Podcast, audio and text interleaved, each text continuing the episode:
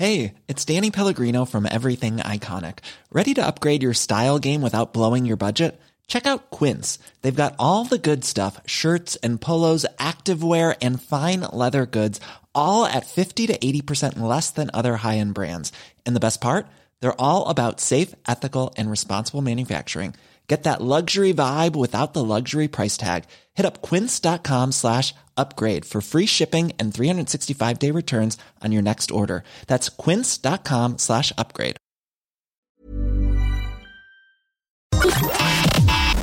Connecting to the big show. In three, two, one. We're the only country that comes up with a name for fun. Crack. It's blackguarding, it's scutting, it's no harm. 55 euros straight out of my account. So they have my money and I have no test. Sad time for all these people and it's always a good-hearted person to change them. Join the conversation. Call 0818 96 96 96. Text or WhatsApp 083 396 96 96. Email opinion at 96fm.ie. This is the Opinion Line with PJ Coogan. Corks 96 FM. Morning, morning. How are you? Gorgeous morning. I'm looking at the weather charts changing over the next few days. People were saying, oh, there'll be some kind of a deluge at the weekend and we'll all be drowned and the summer will be over and, and etc. etc. and all of that. And no, I don't see that at all coming into the weekend. There will be showers. They could be heavy at times. But coming to next week, not the very hot stuff, but the nice warm stuff looks like making a return. Uh, Alan at Carlow Weather tweeting in the last 12 to 14 hours that you could get some very warm air in the next 8 to 10 days coming up over us. He's at the point, we've been watching Alan, as you know, for years now. He's at the point where he's saying, I'm not predicting this yet, I'm just seeing it coming. And we've learned over the years that when he says that, he's watching closely for something that may well happen. So it doesn't look as if summer, which has started beautifully, is over anytime soon. Bear with us on that one. Speaking of summer and ocean, I see it's Ocean Day. I was at Garryvoe on Sunday, and I was very happy to note that one of my bugbears over the years, and I have been so, so down on this over the years is people leaving litter on the beach. I was very happy to see on Sunday that Gary Garryvoe, now the tide was in, the tide was nearly up in the car park, but the beach looked really tidy. It looked like people were really doing their best to bring their stuff home. And I hear that clip there in the morning news about what can we do for our oceans on World Ocean Day. And the lady in the news was saying about bringing your children to the sea and telling them just how important the oceans are to us. And if there's something every single family could do, and I mean every family, and it'll take no effort at all on behalf of every family that goes to the beach over the summer months, bring a little bag with you for your rubbish. It is as simple as that. And bring your stuff home. And don't be complaining about no bins, and don't be giving out about no recycling, and don't be going on about this, that, or the other. If you're going to the beach with the kids for the afternoon, roll up a little bag, little shopping bag, say that's seen better days, and put it in and bring your stuff home. That's the contribution we can all make to the oceans without even thinking about it. And that's my little rant. If it isn't a bad one. I, have I've had worse rants to start to start of a morning. I note that um, Teddy Mac's funeral arrangements have been announced. They've been in the news, they're in the papers. Just to remind you again, because this time yesterday morning I was chatting with his captains from 1990, Larry and Mull, about the passing of the great Teddy Mac, and we were anticipating there would be an enormous funeral. And the arrangements are he will lie in repose at Barry Brothers Funeral Home in Glanmire tomorrow between 4 and 6, uh, Friday, June the 9th. And then s- the funeral mass is St. Joseph's Church, Spring Hill. That's Saturday at 11, burial afterwards to the cemetery in Rathcooney. A lovely idea that started on the show yesterday. And I don't know who can do it, who can make it happen, but I started getting some private messages last night about people who thought, what a fabulous idea. Uh, that could we get the, the, the Liam McCarthy and the Sam Maguire or replicas thereof, could we get them to the funeral? Could we have Larry and Mull, maybe, presenting the cups or bringing up the cups or holding the cups at the funeral? There must be some way at his passing, at his funeral, to mark Teddy Mac's unique achievement. As I said yesterday, and as was said, we're blue in the face from hearing it now, and you know we'll hear it more over the next few days. There is there's a short enough list of people who have done All Ireland senior medals at both football and hurling. That's a very short list, but there's a list of one, one man, one wonderful man who has done it in the same year, in the same month, within two weeks of one another. And that's our Teddy, and it would be fantastic at his funeral to mark that in some way. We'll never know. It might happen, might not. Love if it did. The Book of Condolences is also open still at the City Hall and will remain open for a couple of weeks, Monday to Friday, 9 to 5. Uh, get in there and sign the book. All right, here's a story to start us off this morning. I don't know if you've ever seen or ever been close to a large swarm of bees certainly it was something that'd make me nervous. I'd be, I wouldn't be inclined to stand too near a big swarm of bees. There was a big cricket match in Cork yesterday, competitive cricket match up at the cricket ground yesterday. Had to be put on hold, had to be paused for nearly an hour. There was a swarm of bees descended onto the pitch or onto the playing surface at the Mardyke, and then eventually they clustered near the pavilion there. There's some fabulous pictures of this enormous cluster of bees near the pavilion. What do you do? Players left the pitch just before quarter to five and they resumed sometime after six, but I had to get them out of there. And this, we think, is the first time in the history of Irish cricket a professional beekeeper had to be called out to the Mardyke to uh, sort out the situation. His name is Mauro Diaz. He's from Buzz of Nature. Mauro, it looks like something that was very scary for everybody who was there yesterday at that match. Was it a scary situation? Was it a dangerous situation? Good morning. Uh, good morning, uh, PJ. I don't see it that way. Uh, like the, the bees, when they swarm, especially on that type of occasion, like they are very calm. All they they're looking for is a safe place to land and to rest uh, until they move on to their new house as such. So they were very calm. They weren't uh, stinging anyone. Yeah, they had clustered onto a fence, thousands of That's- them. And I, I watched your Instagram video. You what you lifted them off with your bare hands. Yeah, like you know, when when the bees are swarming on this on those type of situations, like they're not aggressive. All, all they looking, they, they don't have a house to defend or or or their own property to defend, so they, they have not, no reason to to kill themselves. As you know, once they sting, they will die. So uh, all they're looking for is to gather around the queen and protect the queen. And um, once I put a box next to them, they were quite happy to move into the box, and then I just slightly helped them to move into the box. But they they were very calm.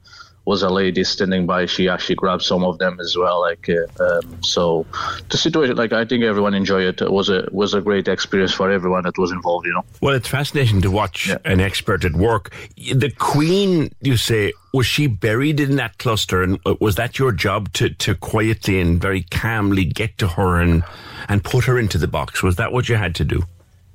That's kind of what you look for when you when you get into those type of situations. So if you try to if you try to find the queen and try to move the queen into the box itself, that will help to to uh, to speed up the process, as we say, right? So they will follow the queen. They will they will go faster into the box, so we could move along, and the cricket match could carry on. You know, so. Uh, so that's kind of the kind of the main process that you try to find the queen and locate the queen, so you make sure that the process goes along slightly faster. You know. And as long as you remained calm and gentle with them, they weren't going to turn on you because they would die. That's correct. Yeah. Once they sting, the queen the queen can sting as well, but she won't lose the, the sting itself. But all the other bees, once they sting, they will lose the sting and they will lose part of the abdomen, so they will die. Apart from that, like you know, um, so that's one of the reasons why they die. So they will sacrifice themselves to save the queen uh, and the swarm itself. So, but on uh, like I was explaining a while ago, on this occasion they have no reason to to actually sting because they have nothing to defend. I see. Because the situation was pretty calm and there was no was really calm. Like that's why you could handle them by hand without any type of equipment or whatsoever. You know. So where did you take them once you got them safely into the box? They are actually in Glantown at the moment. So I took it to one of my apiaries, so they, they'll be there for a while. I need to actually move them into a bigger box because they will grow really quick. We need to make sure that we give them enough space so they, that won't happen again. Are they breeding If at know this time of the year, Mauro, or what is happening with them? No, the, the, this type of the year the, is, is uh, swarms is pretty common from spring all the way to the end of the summer. So um, what happens, PJ, is that they they overgrow the house that they're living in. I see. So then they split. So they leave a new queen behind and they fly off. Half of the bees will fly off with the with the old queen I to see. find a new house. You've devoted your life's work to these fascinating creatures. Where does your love for them spring from? Uh, I don't know. Like I got involved with the bees probably ten years ago, and I, I just find it amazing how how docile can they be, and how people can be so afraid of such a thing, and it's like they're so small, and I, I, I just have the passion of going around and try to save them and taking them from people's roofs and uh, and all those those things that uh, that I, I- just find them amazing. The amazing creatures, the way that they gather together, the way that they are a, a big family, and the way that they just. I think as as a humans, we have a lot of learn from bees. And Really? the way that they operate and they they gather together and they stick together and all those those small things that makes a massive difference for a colony to survive. Are they under threat from climate change and things like that?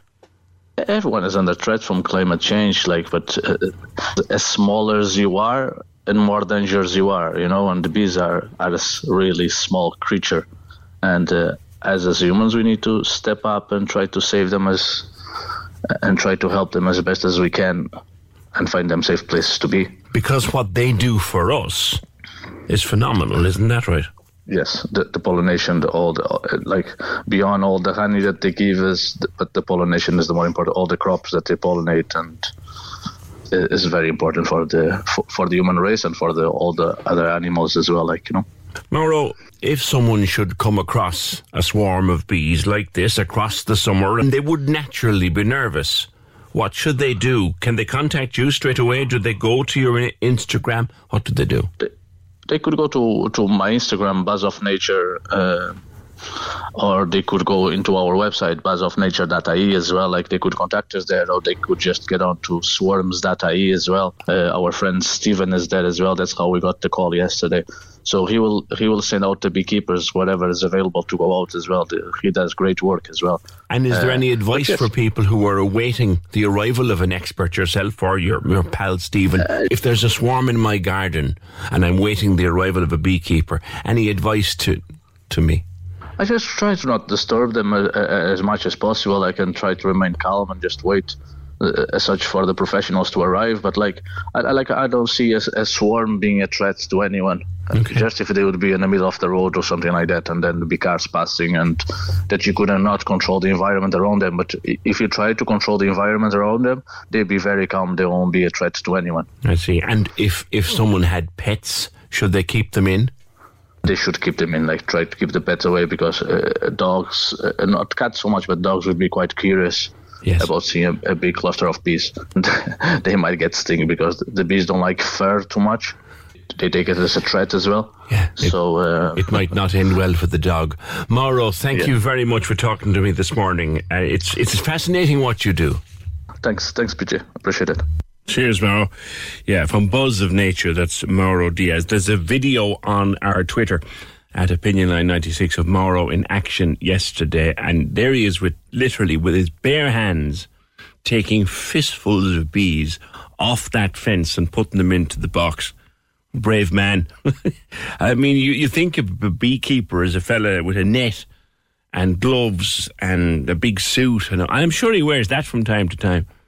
But yesterday he just wandered up to these bees, assessed the situation, decided that ah, they're nice and calm, and started just picking them up in his bare hands and putting them into a box. He's a braver man than I. Swarms.ie is that website if you should ever find yourself uh, confronted with a swarm, or indeed you can go to Instagram and follow Buzz of Nature. Keep the dog in, though, is the advice. And if it's not bothering you, don't bother it. And the expert will come and move them on. Thank you, Mauro. 0818 96 96 96. Has anybody else come across such a thing? It caused the suspension of a cricket match yesterday, but has anybody else had an adventure with a swarm of bees? Of course, the one you want to watch is the swarm of wazzies, but I think I think you'd recognise the difference. I didn't think of asking Mauro that, but I'm sure you'd recognise wazzies. Bees are harmless. Honeybees, in particular, are harmless, or so so Mauro says. But wazzies, not so much. There's been a traffic accident in Upper Glanmire, uh, the Whites Cross area, near Crowley Engineering and Whites Cross GAA. Traffic is down to one lane and it's backing up fast because people use this as a kind of an unofficial bypass for Watergrass Hill at this hour of the morning. So be careful on approach. Avoid that area if possible. Traffic accident reported in the Upper Glanmire area. Join the conversation. This is the Opinion Line. With Hidden Hearing, changing lives with the latest hearing health technology. They're all ears. Visit hiddenhearing.ie. Corks 96 FM. Cork loves the arts. We do too. That's why we bring you the Arts House. Every Sunday on Corks 96 FM. Hi, it's Elmarie. Join myself and Connor every Sunday morning to find out what's happening in the arts all over Cork. There's so much happening. Fantastic festivals with great events for all ages, and we'll tell you all about them. The Arts House. Sunday mornings, 8 to 10. With Griffin's Potatoes. Planted, picked, and produced in Cork. Griffin's Potatoes. The great taste of home. Corks 96 FM. Someone was listening to me there at the top of the program about the idea of when you go to the beach, bring home your stuff in a little plastic bag and teach your children to always bring stuff home from the beach. Their sandwich wrapper, their skins, their appaluxes, whatever they have, crisp bags, drink cans, whatever they have. Bring it home. Don't be leaving it on the beach for some other poor fool to do it. And don't be giving me this there are no bins excuse. Don't buy it. Don't need one. You don't actually. Remember, was it Tim Lucey, the county manager, said a couple of summers ago that if he had his way, there'd be no bins. And that would encourage people to bring their stuff home. And I'd love to know if we could resolve to do that uh, for, for this year better than we've ever done it before. But then we get this message well, whatever about the bins? What the heck are you supposed to do about going to the toilet? There are hundreds upon hundreds of people in Fitzgerald's Park, for example. The toilet isn't working, hasn't been working for days. I asked one of the attendants. He said, if you ask them in the cafe nicely, they will oblige. I was so embarrassed, but I want to compliment them there in the cafe on being so nice. There's no toilets in the city centre either, as we're on the subject. Yeah, toilet. We have a, a severe shortage of public toilets. I didn't look to see what the public toilet situation was in Garryvoe when I was down there on Sunday. I know it has improved in in Fountaina uh, and a few more places like that. And yes, you can't necessarily put that into a bag and bring it home. That I get. That I get. So a few more public toilets wouldn't go amiss around the beaches of Cork. 0818 96 96 96. Mentioned to you that the Book of Condolence for Teddy Mac is open. It's open now and will be open 9 till 5 down at City Hall from Monday to Friday until further notice. I think they said they'd run it for a week or two at least. Maureen Tuig from the Corks 96 FM newsroom went down yesterday as the book was opened and as the queues began to form. This is an unnatural shock this Cork. Um, I was amazed last last night to read this. Like um, we grew up with this game, like, and uh, we attend every single game that is there. And uh, Teddy, like, he was our icon, like in the eighties, like, and this is uh, frightening, like, for such a, a young, talented man, like, and How important was it to you to be able to pay tribute to him in City Hall this morning? this is one of the greatest uh, achievements ever. Like, I, I actually paid tribute to Chris Deering as well, like. I'm a Glen, a Glen Rovers man myself, like, you know, and uh, this is um, this is a shock. Like. We're the better for knowing the man, Teddy, and he's a true legend. Few will equal him, no, none will surpass him. I have a treasured photograph of himself and John Considine in the Father Prout restaurant in Watercress, which I owned at the time, and uh, with a photograph of them with the McCarthy Cup and uh, Maguire Cup. So I took it out this morning and I put a little candle in front of it just as a mark of respect. I say, thank you, Teddy. Rest in peace. And his ability and outstanding performance at centrefield was was was something that I've never seen anyone. I've been going on my life to matches. I've travelled in London, Manchester, New York, and if we said Teddy McCarthy, oh yes, we know Teddy. and how important was it to, to have the opportunity to pay tribute here in the Book of Condolence? Very important. You know, it's um, it humbles us and and how. Uh, how, how much governance we have our own destiny, you know, and a man that you would imagine would live forever has taken at a young age. Well, I have all the newspaper clippings from the following day, the Cork Examiner as it was then, to all Irish Times, Evening, Evening Echo, and on the front of the Evening Echo there was a photograph of Tomas Mulcahy, the hurling captain, and Larry Tompkins, the football captain, both holding the trophies, and the headline was double tops. And of course, Teddy McCarthy got the two medals in the, uh, in the one year as well.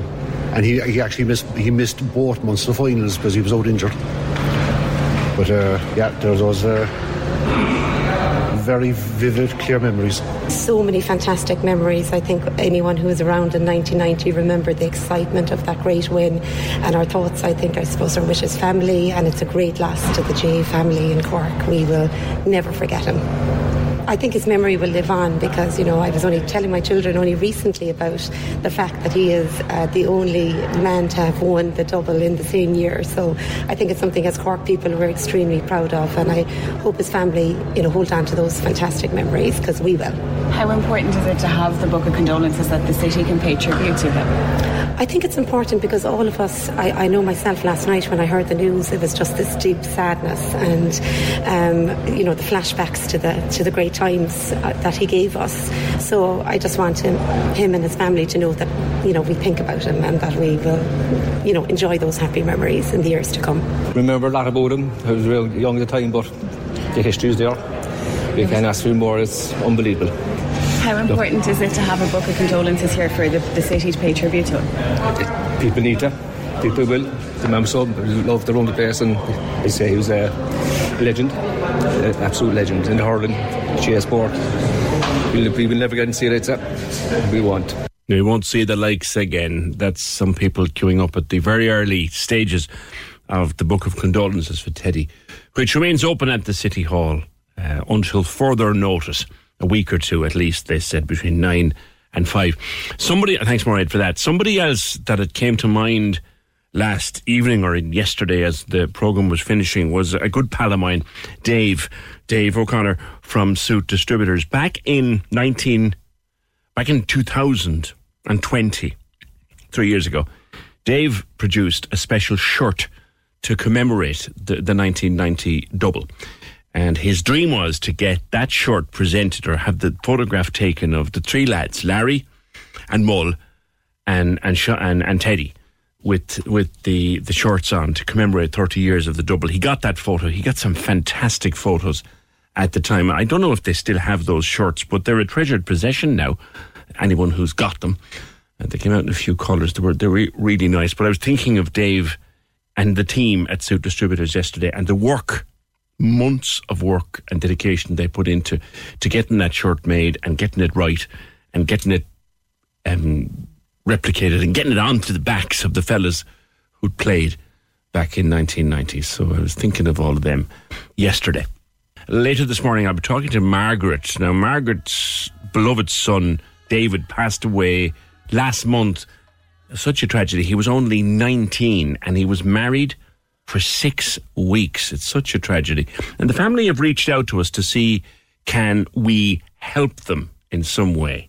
Uh, there's one specific way they want us to try to help. Uh, we'll make no promises, but we will do what we can.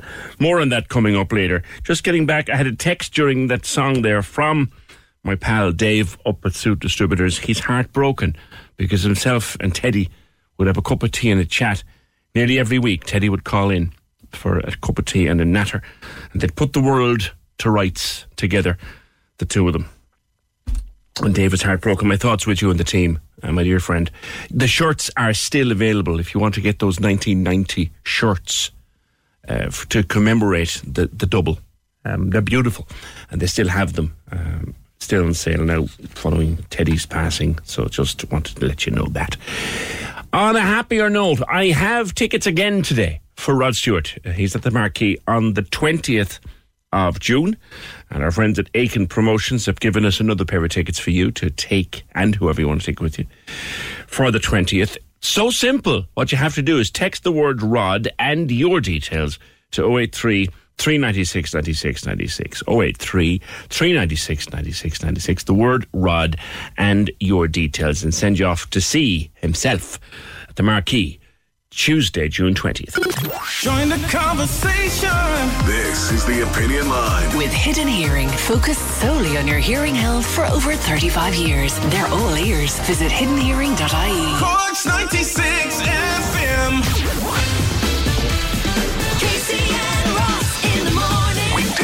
6 to 9 a.m. On Corks 96 FM. Message here. I didn't end up using this, but I did bring it with me just in case I needed it. In my junior cert, I put cheat notes into a sanitary pad. And my plan was if I needed to do it, needed to go to the loo, the supervisor wouldn't suspect anything. That could get very confusing, though. That could get very confusing. It's like, when should you mix butane and methane together? And you look open the thing and you're like, always. Casey and Ross in the morning. Test drive the award-winning Skoda Enyaq electric SUV at No DC Cars. Skoda Sales Dealer of the Year. Corks 96 FM. Rachel was on about bees. Hi, PJ. We had millions of bees pass over our house two weeks ago in Tower. I had to run and close all the windows. I, I looked out the front room. I could see them flying up the drive. It was like something out of a movie. Cheers, Rachel. Yeah, well, as Mauro said, there's generally nothing to fear from them when they're swarming like that. They're just moving house. And if they swarm in your garden or around your house, or like that, just just swarms.ie and the lads will help you there. Thanks, Rachel. Uh, Tom says, no wonder PJ is first with the bee news. He gets the lowdown from the queen bee. Yeah, Tom. Not that anyone's thought of that before, but thanks. I saw this news yesterday and I thought, okay, all right, it is what it is. Dublin City is to give Greta Thunberg the freedom of the city. It's the Dublin City Council giving Gre- Greta Thunberg the freedom of the city. And this message says, I am totally against this. She's no expert. Anytime she's been questioned, she simply comes out with slogans about the world ending. It doesn't feel like science. It feels like just she's being a prophet of doom. I've never complained about her before. She was a teenager, and I felt it was unfair. And they need to develop their opinions and, and think things through. But now she's 20. She's an adult, and she's still just sloganeering. She has a huge following still, uh, Greta Thunberg has, but not as big, I think, as she had. And she seems to have, in my view anyway, she seems to have sort of slipped back from the front line in terms of the whole climate change thing. But there's the decision Dublin City giving her the freedom of the city. Um, for, I assume for this year, I assume before the Lord Mayor's change, which is usually in the summertime. Your thoughts are welcome if you have any on 0818 96 96 96. Now, one thing that we've heard more and more of in the last few weeks is restaurants, pubs, anywhere that serves the public in hospitality generally short of staff, very short of staff. Shorter hours because of that, later opening of kitchens because of that. You might normally get a bit of grub at three o'clock on a Sunday. You won't get it out till five because the chef is on the break after doing lunch and won't be back until the evening time. There just isn't the staff to go around and, and keep a full service going. And as we head into the busy summer season, Fáilte Ireland have done what they call their tourism barometer. And it says that worker shortages are among the top five concerns as the season approaches. The Restaurants Association says it is the most vulnerable of the tourism sectors because of this. Locally, talk to uh, Mike Ryan of uh, Cockbull and Corn Store right here in the, the city centre. Mike, we talked many times about the effects of what happened during the pandemic and now after the pandemic. Shortage of staff would seem to be the number one problem. Good morning. Good morning, PJ. How are you? Not too bad, sir. Yeah, it's it's it's well, it's. I think it's been like we've all experienced the difficulty through the, the reopening after the pandemic, um, and and thereon. But the, I suppose the main shift now has been the fact that we don't have. We, there's a massive uh, lack of experienced staff. We have your core teams, and like during the summer times when we look for part-time people to help in and, and fill in around to to, to help the, the operations when it's a busier time, especially more coastal areas. But the problem is that you don't have the main um, core staff now in a lot of premises to actually direct those people. So it, it's a it's a challenge for a lot of businesses because it actually is impacting on how they how they operate and, and how their customer service is, and it's it's you know it's a worry going forward for a lot of people. You see opening hours changing. And you know that a lot of it is down to the cost of energy and all these things, but a lot of it is also down to a lack of staff. Totally. Um, we have um, like we have curtailed some sometimes, uh, especially earlier in the year when we were opening, because like we operated within the city centre, so it has there's definitely a, a drop off of people during, especially earlier in the week, being around lunch business and things like that, and people shopping like retail has fallen off. So during the day, it's not worth being opening, and on a Monday night or on a Tuesday night, you can see a lot of play, like town is very very quiet. So it's not feasible to be opening on top of the fact that you need to keep your you need to be able to give staff time off and need them for the weekends. You also need to be conserving your co- energy costs because it's it's very you know when you with the, the costs that are there right now it's actually frightening because we've actually worked it out uh, a while back how, how much it costs to open just on gas and electricity for a 10 hour shift. And we're absolutely shocked when you put that on top of, of what it was. And when you put that on top of a wages for, on a skeleton staff for the day it, you know, it doesn't it doesn't add up at the end of the day to, to actually open up. You've got to get a lot of bodies in the door just to break even. You do, and that's all people want to do at the moment is break even. You know, you don't want to lose money. We're not, we're no, at the moment, I think most people, especially in the hospitality business and a lot of businesses, are will say that they're not there to make money. You just want to keep going, pay the bills, pay the wages, and just make sure that we're there and still in operation for when things do improve. Like we can see energy costs dropping down a small bit, but then when you see when you see things like diesel going back up, that means that's a knock-on effect onto delivery with delivery uh, with vans and things like that. So for for for goods, so that will now push the price of uh, veg and things like that back up again. So every little thing is a knock-on effect to the cost of running a business. So it's amazing how at the moment, like every everything is feeding into the fact that it's not feasible to open on a on a, a, earlier part of the week for a lot of premises. It doesn't make sense. In terms of getting the people, I was chatting to a fella out of town. We won't say where in the last few weeks, and he said the hardest thing about it now is that people their work life balance has become far more important to them. They don't want to work a weekend, or they give you one weekend day when actually you need them for two. And it's so hard just to find people to work the regular shifts.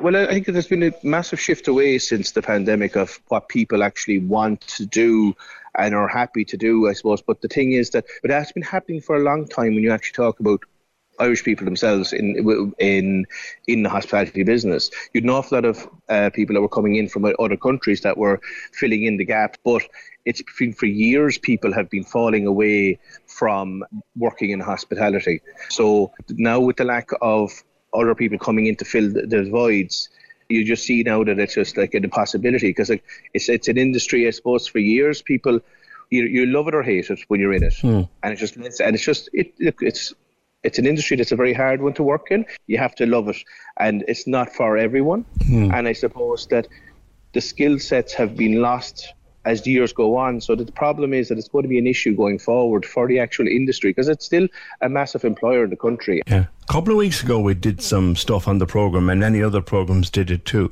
where people sent in receipts for, for their lunch. Um, things that came in like we had one incident here where we, a fellow was charged 90 cents for a scoop of cream. Now, now look, you know, you can agree or you can disagree with it, but in the industry, does that kind of talk annoy the hell out of you, Mike?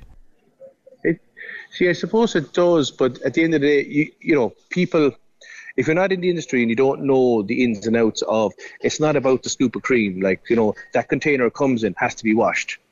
It hmm. has to be bought in the first place the lights are in on the building, the heat, uh, the aircon is on in the building. It's not about just the actual scoop of cream. It's about the operation of everything that you sell. It's like any business. Now, I'm not justifying prices or anything else. I'm just saying when a business charges, it's you know if they're deemed to charge, they need to charge for something.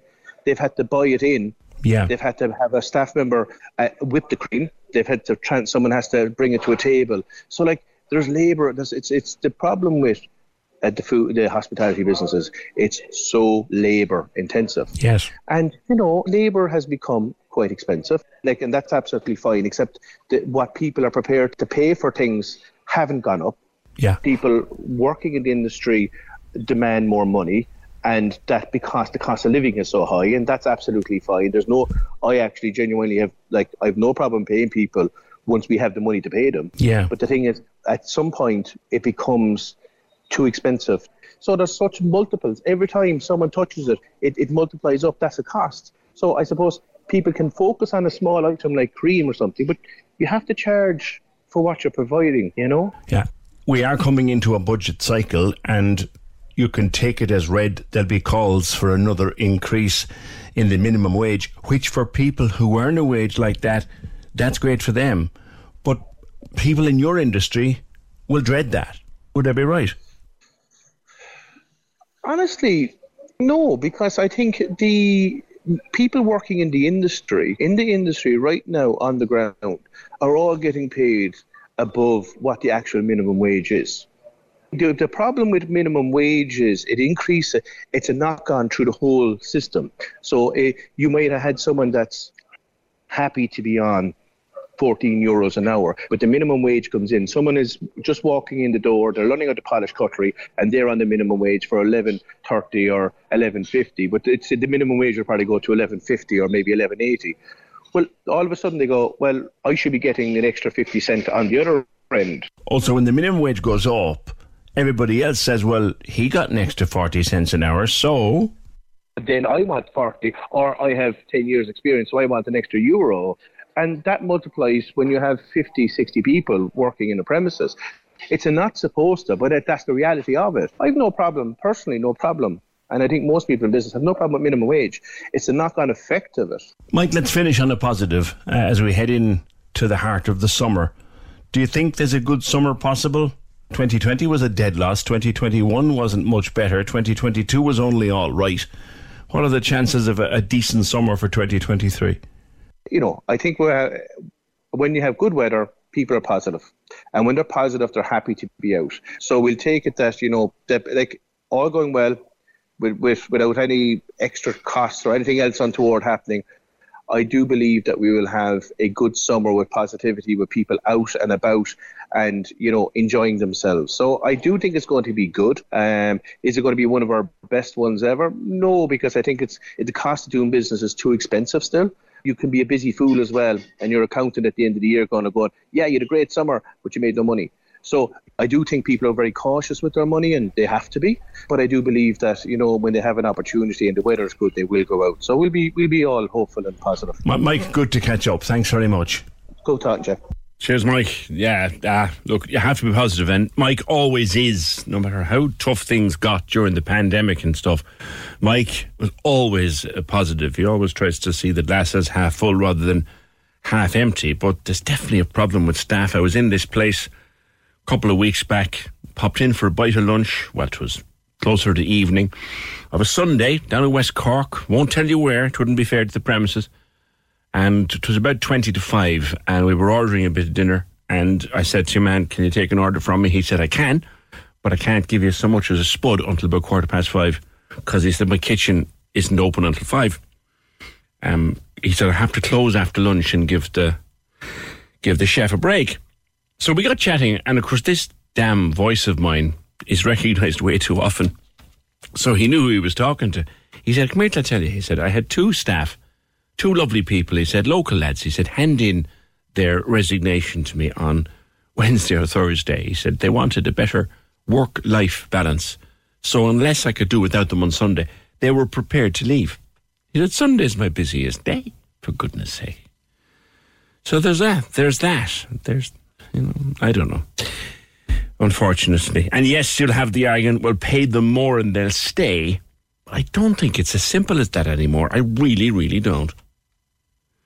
Uh, if, if, if, money isn't everything to, to people now, they want the work life balance as well. Corks 96 FM. Yeah, fun starts on Monday. Week in Ibiza is coming.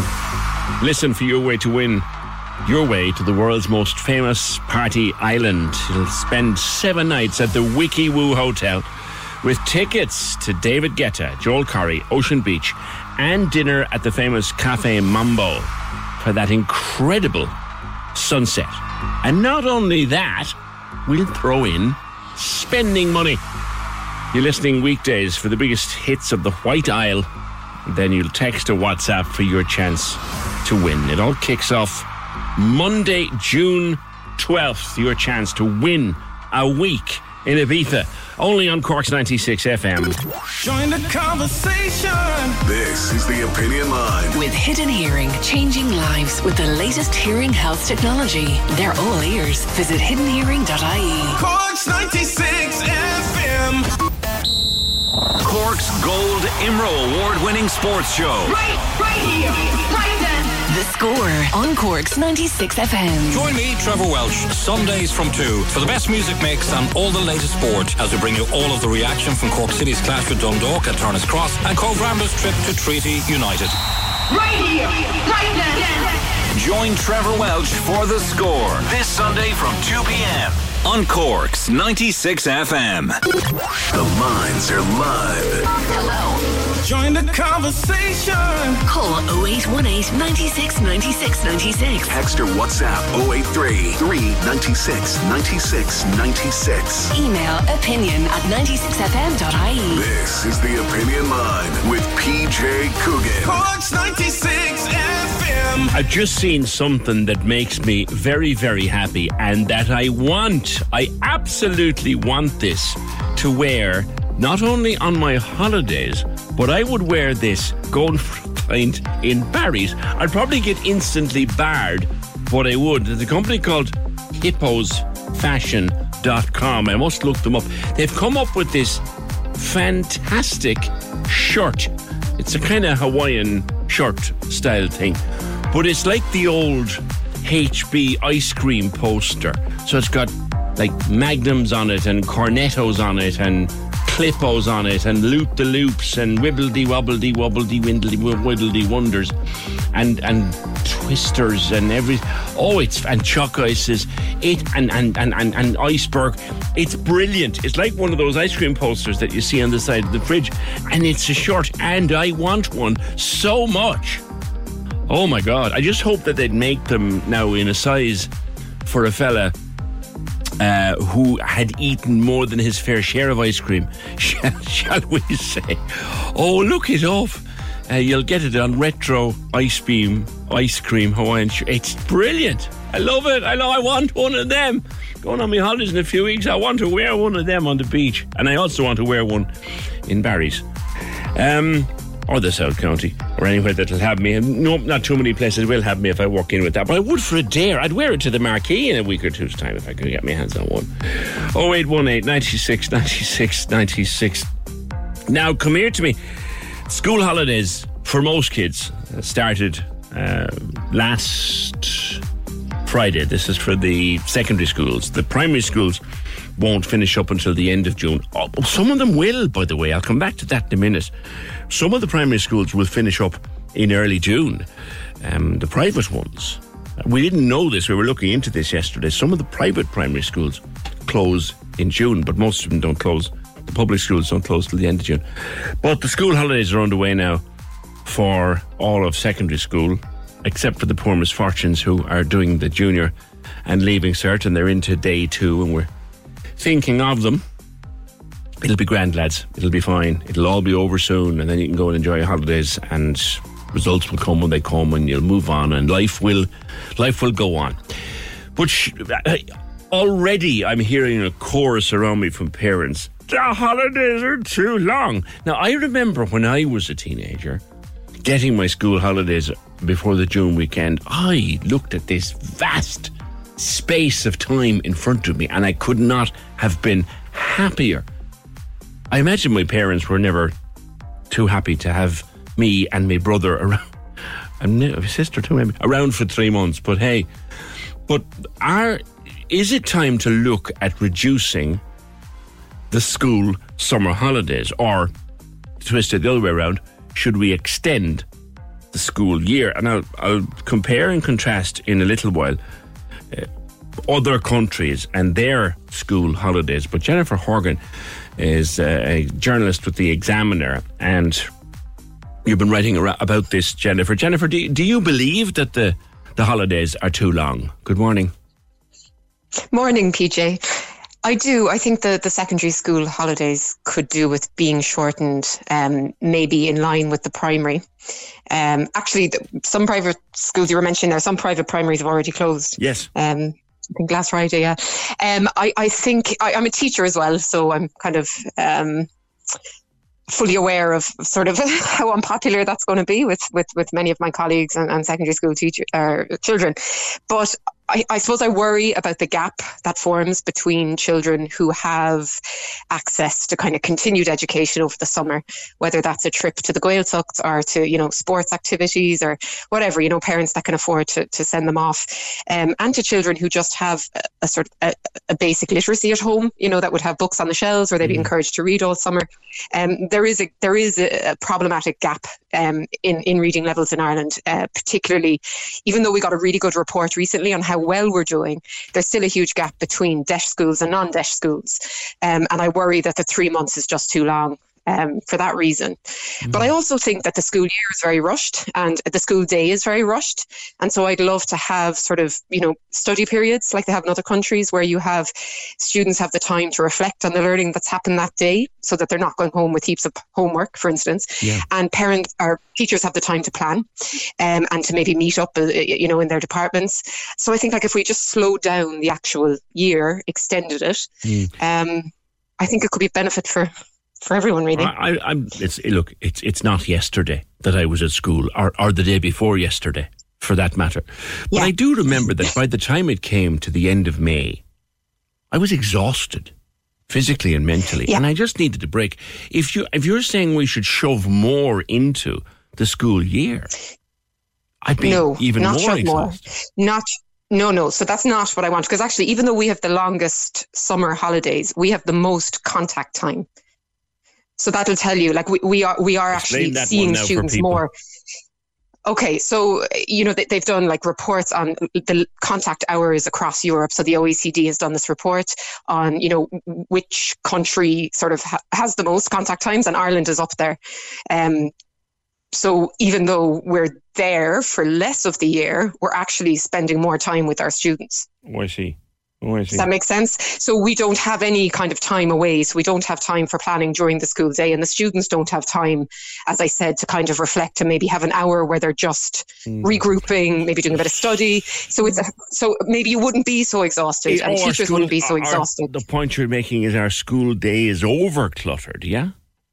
Yeah. So stretch it out because the truth is like as it, when i was a teenager and i had three months um, we didn't have the internet. We didn't have the, you know, the issue with, with screens that we have now. And I do worry that my, particularly my younger students, like in first and second year, who are too young to work, um, what are they doing all day? Like if they're not, uh, you know, I, I can't, of course I can't speak for individuals, individual families. They may have great ideas and, and kind of great arrangements, but I worry about the possibility of young people just being inside on screens.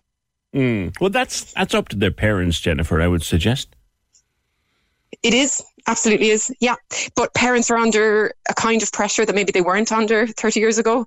It's very rare now that you'd have a parent who's actually at home and able to mm. keep on top of these things. Mm. Well, In most families, both parents are working. Yeah, there's the thing actually that the parents around me complain, and one of the reasons they complain about the holidays being too long is that there they are, 12 and 13, 14, and you're both parents going out to work. So you have a 13 or 14 year old or a 15 year old at home on their own. And if you have a couple of them there, they can either wreck your house or k- kill one another, and you're not there to watch Mm. what's going on. And, and, and, you know, parents worry about that. Yeah, and I think that's fair, and that heaps pressure. Like the family, the, the, the kind of home then is, is is under pressure, is under stress. That's not good for anyone. Um, so I'm really not talking about kind of. I, I think that there that we could look at it positively. That extra month in school. I remember, like when I worked in England, you'd stay on until mid July, um, and the state exams would be going on in the school, which was also really positive because it didn't have that same sort of fear factor. You know, the other year groups saw that students were sitting these exams and coming out afterwards and, and they had survived, you know.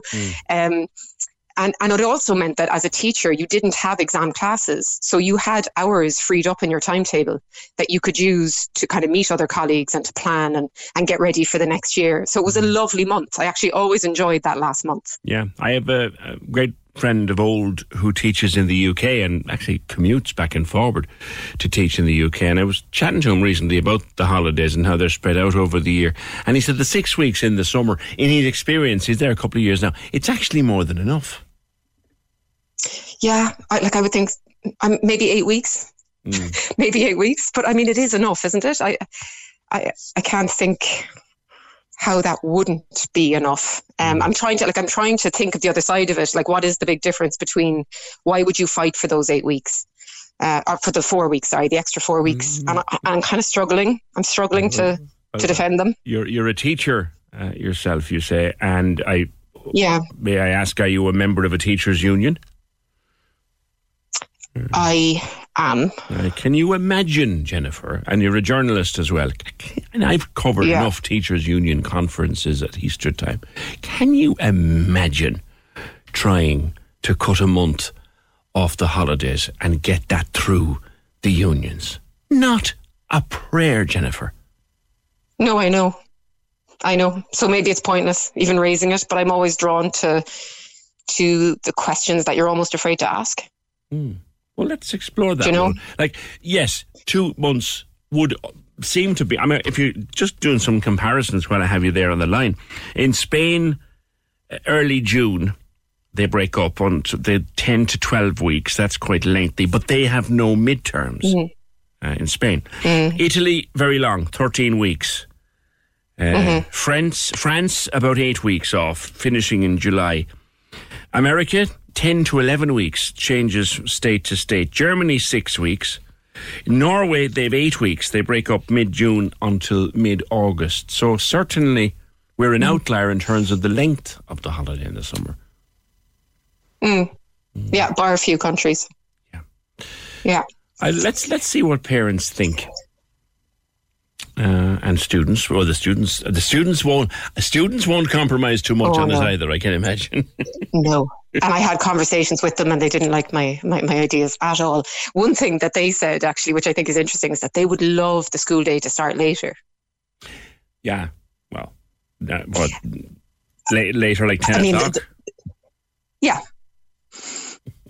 yeah, And there is science behind that. Like the teenage brain, like that they actually, like they were saying to me, they do not get tired at 10 or 11 o'clock. They're wired, that they're not ready for sleep. So they naturally want to stay up later and then they're having to get up at seven and they're asleep for the first three lessons. Now, I'm not saying again it's ever going to happen, but it's worth the conversation. It is. It is, and let's open it. And you've done that. Thank you, Jennifer Horgan, a teacher and an Irish Examiner journalist. Uh, and I didn't want to throw her under the bus with that question with regards to the union, but I, I, I have attended all of the conferences in my time. There's always one of them in Cork, and sometimes we used to travel.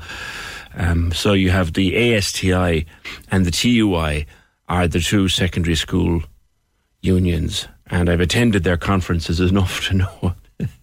just try, just flipping try to get uh, that June taken off the, the summer holidays. You, you, you, you'd have no luck in the world. Mary, you've got some thoughts on this. Good morning. Good morning. Um, yes, um, PJ, I don't know. I think, you know, I, I, I think there'd be more um, kickback from people other than just parents or just teachers in relation to this. You know what I mean? You already have um, parents taking children out of, out of normal school hours to take them on holidays Mm. because you can't afford to go any other time. But if you've Uh, looked at the brochures and, and try and take a child out of school in the third week in May to go on holidays, and then try and take them out in the second week in June, you're racking up the, the zeros there. Oh yeah, that's you know. So you know what I mean. Now I suppose that applies more, I suppose, to primary school children than it would to secondary school children, which is I think what is being discussed here. But definitely, like I think the school resources could be maybe used differently, but I'm not so sure that it needs to be in the kind of formal, you know, extending the existing formative school, which is already not working. In fairness, for an awful lot of students as it is, you know what I mean? That kind of thing. And especially like, you know, they've put in this whole TY year, which is a complete. I, know, I, I, I do not think it is the best. No? I don't think it's the best use of time. You know what I mean? They're giving them basically a gap year in the middle, which is uh, productive in some cases. Very, uh, some students find it very hard to settle back into normal education even after TY. Yeah. You know what I mean? And why do they put in TY and now say take off the holidays? You know what I mean? Give them a whole year that, you know, some programs, TY programs really aren't. I could understand, I think it would be more beneficial to maybe change existing school formats, block mm. classes, emphasis, you know, give people more subject choices that everybody isn't corralled down the same route. You know what I mean? Like that, you know, that maths doesn't define you, like kind of thing, because it's such a big part of the curriculum. Yes, STEM is very important, but it's only very important for the people who Yeah. work in, So- in that area. I, I, are you saying maybe look again at the value of TY and maybe. Well, uh, just kind of just I, as I say, I, I just don't think that the summer holiday should be the first thing. Now I know, like it's very different our day, like kind of thing. Most certainly over sixteen, you went and you had a summer job, Mhm. and you know that gave you like kind of thing. Now they are confined to getting this couple of weeks in in TY as work experience, whereas we all had jobs in shops or offices doing filing or whatever. You know what I mean? And, you know, maybe that's kind of something that, like, maybe, you know, if there were, like, we- we're all hearing that people can't get workers in coffee shops and all, hotels and all this kind of thing, and maybe, you know, changing it to a three three month work experience program over the summer months. Interesting. I, I remember. I remember one of my first my first ever jobs was I worked in I worked in Roches Stores uh, in the in, Yeah. and and it was a summer job and I And that loved gave you, every and that minute. gave you great life experience. Fabulous, fabulous, fabulous. Uh, but you know what I mean? So, you're, like, you're, you're a mother. You're a mother of five, is- Mary. So you've you've got Yes. some you've you've got some experience here. Um, Yeah. You you wouldn't be far changing it, no? I don't. I don't know. I think they, like, I think every parent has fi- finds their children grow up so much over the summer months. Do you, did you not, did you not see like you see see a huge change when you send your child back to school every September? You know what I mean? Not even the physical thing of the pants no longer fitting them. I'm talking about just in their demeanour, what they have done over the summer. Mine all played a lot of sport, like kind of thing, so they were able to do that. And you know, I just think they develop in different areas and the kind of rigid routine of school, they benefit from having to fill their own time. And I think actually it's very important for people to learn to have, to do nothing, Yeah. To fill your own time. You are not going to be entertained every minute of every day for the rest of oh, your Oh, now, life. Now, so you learn. Now you're singing in my key, Mary. You know, uh, you have to I- learn to do nothing. You do. You need to learn because there's nothing better as an adult. So you have to learn it as a child, I think. The sheer joy of doing absolutely nothing. Yes. And doing it quietly so you don't get a job from your mother, in my case. That's true too.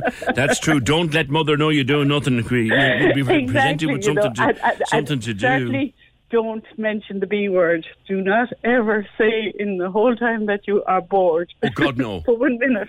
I'll unbore you very fast, young fella. Just So, you lastly, know, Mary, just- you seem to be a great supporter of summer camps, and maybe that the school might be used I for think summer school camps. resources. When I walk past schools and see the facilities they have, and the door is locked for so much of the day and so much of the year, I just think like it is just scandalous that we're not using those resources more. Hmm. You know, and and make them use them for fun. You know what I mean? I kind of think they kids go in, they do PE or they have sport or something like that for half an hour a week or something like that. You know what I mean? Whereas I, I, I know actually a lot of the Church of Ireland schools have Saturday schools, you know, where they do classes in the morning and just have activities in the afternoon. But it might give people a chance, you know, to do like it it's just outrageously expensive to send your child to art classes, to send them to, you know what I mean? Whereas, like, if the school resources could be used, and in fairness, a lot of the people running these courses have to get venues and they have to pay insurance and they have to do all these kind of type And there's things. all these where- buildings and yards and parks around the place. ball courts, there's football pitches, there's GAA mm. pitches, there's everything, and you know they're already paid for. It's a fair Yeah. point. Mary, thank you. I throw it throws into the debate with anybody else. Your thought, the school year, we're talking here about the idea that the secondary school year should be changed. That the secondary school summer holidays, which started last Friday, are too long. So knock off June and do what they do. In the UK, they don't finish until the first or second week in July, and they have six weeks then. And across Europe, it's eight weeks, sometimes longer, but usually eight weeks. Whereas we have a full 12 weeks here, or 10 and a half, or 11 weeks from the end of May, or the start of the June weekend, until the end of August. Three months, three months off. Oh, God, the joys of it. Your thoughts on shortening that summer holiday? 0818 96 96 96. Should we continue with some kind of schooling in June, even if it was a, a summer camp or just a different kind of curriculum for the month of June to give them something to do, to give them something to go in for, to keep school going into June? 0818 96 96 96. Join the conversation. This is the Opinion Line. With Hidden Hearing, focused solely on your hearing health for over 35 years. They're all ears. Visit hiddenhearing.ie. Corks 96 FM. So, any thoughts on extending the school year, or put it another way, shortening the secondary school holidays, which are now underway? The amount of people going on their summer holidays abroad and taking kids out of school for the two weeks is a lot more this year, and that makes the school holidays longer as well. Yeah.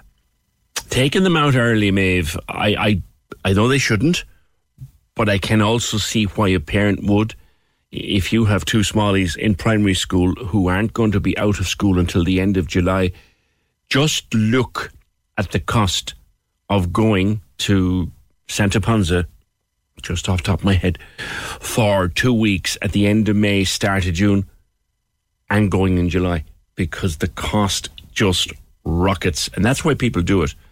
And while they shouldn't, it's very hard to blame them. Cheers, Maeve. I've other stuff coming up on that too.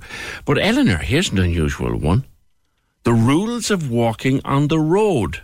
Morning. Good morning.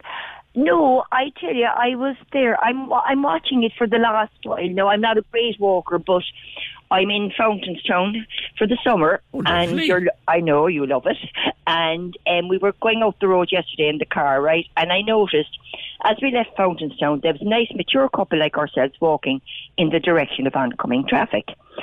And as we went up along the road, then Where, where were you headed? Up the road over we to were heading up the road. we're- No, no, we were heading up the road. Now we were going to go to the village. We were on our way I to the village, so we were just up that long road there, and just coming up the road there, on the left there was um, two young people walking the same direction as the other couple were up the road, and I said, God, I said that's wrong. So we went off down to the village anyway, and we said we take a walk up along the road there, up the Point Road, and we met into a load of young people, and we were on the right side of the road, as we said, as you we were on the direction of oncoming traffic. Yes. And on the other side were the younger people on the other side of the traffic, which were coming in behind them. But what stemmed me to ring you all together was, PJ, was on our way home from um, the village, when we were coming up the hill there, um, as you're coming up the hill before, there's a, a very bad bend there. There's been a lot of accidents, I know that, heading on the road back up towards Myrtleville and Fountainstown.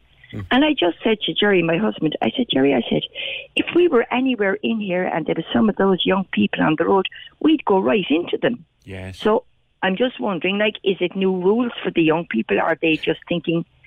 I I wonder, Eleanor, do people teach them anymore? Like, yeah, um, I remember when always being taught by my parents and by my teachers. If you were out walk, you walk on your right so that you're facing oncoming traffic, driving on their left.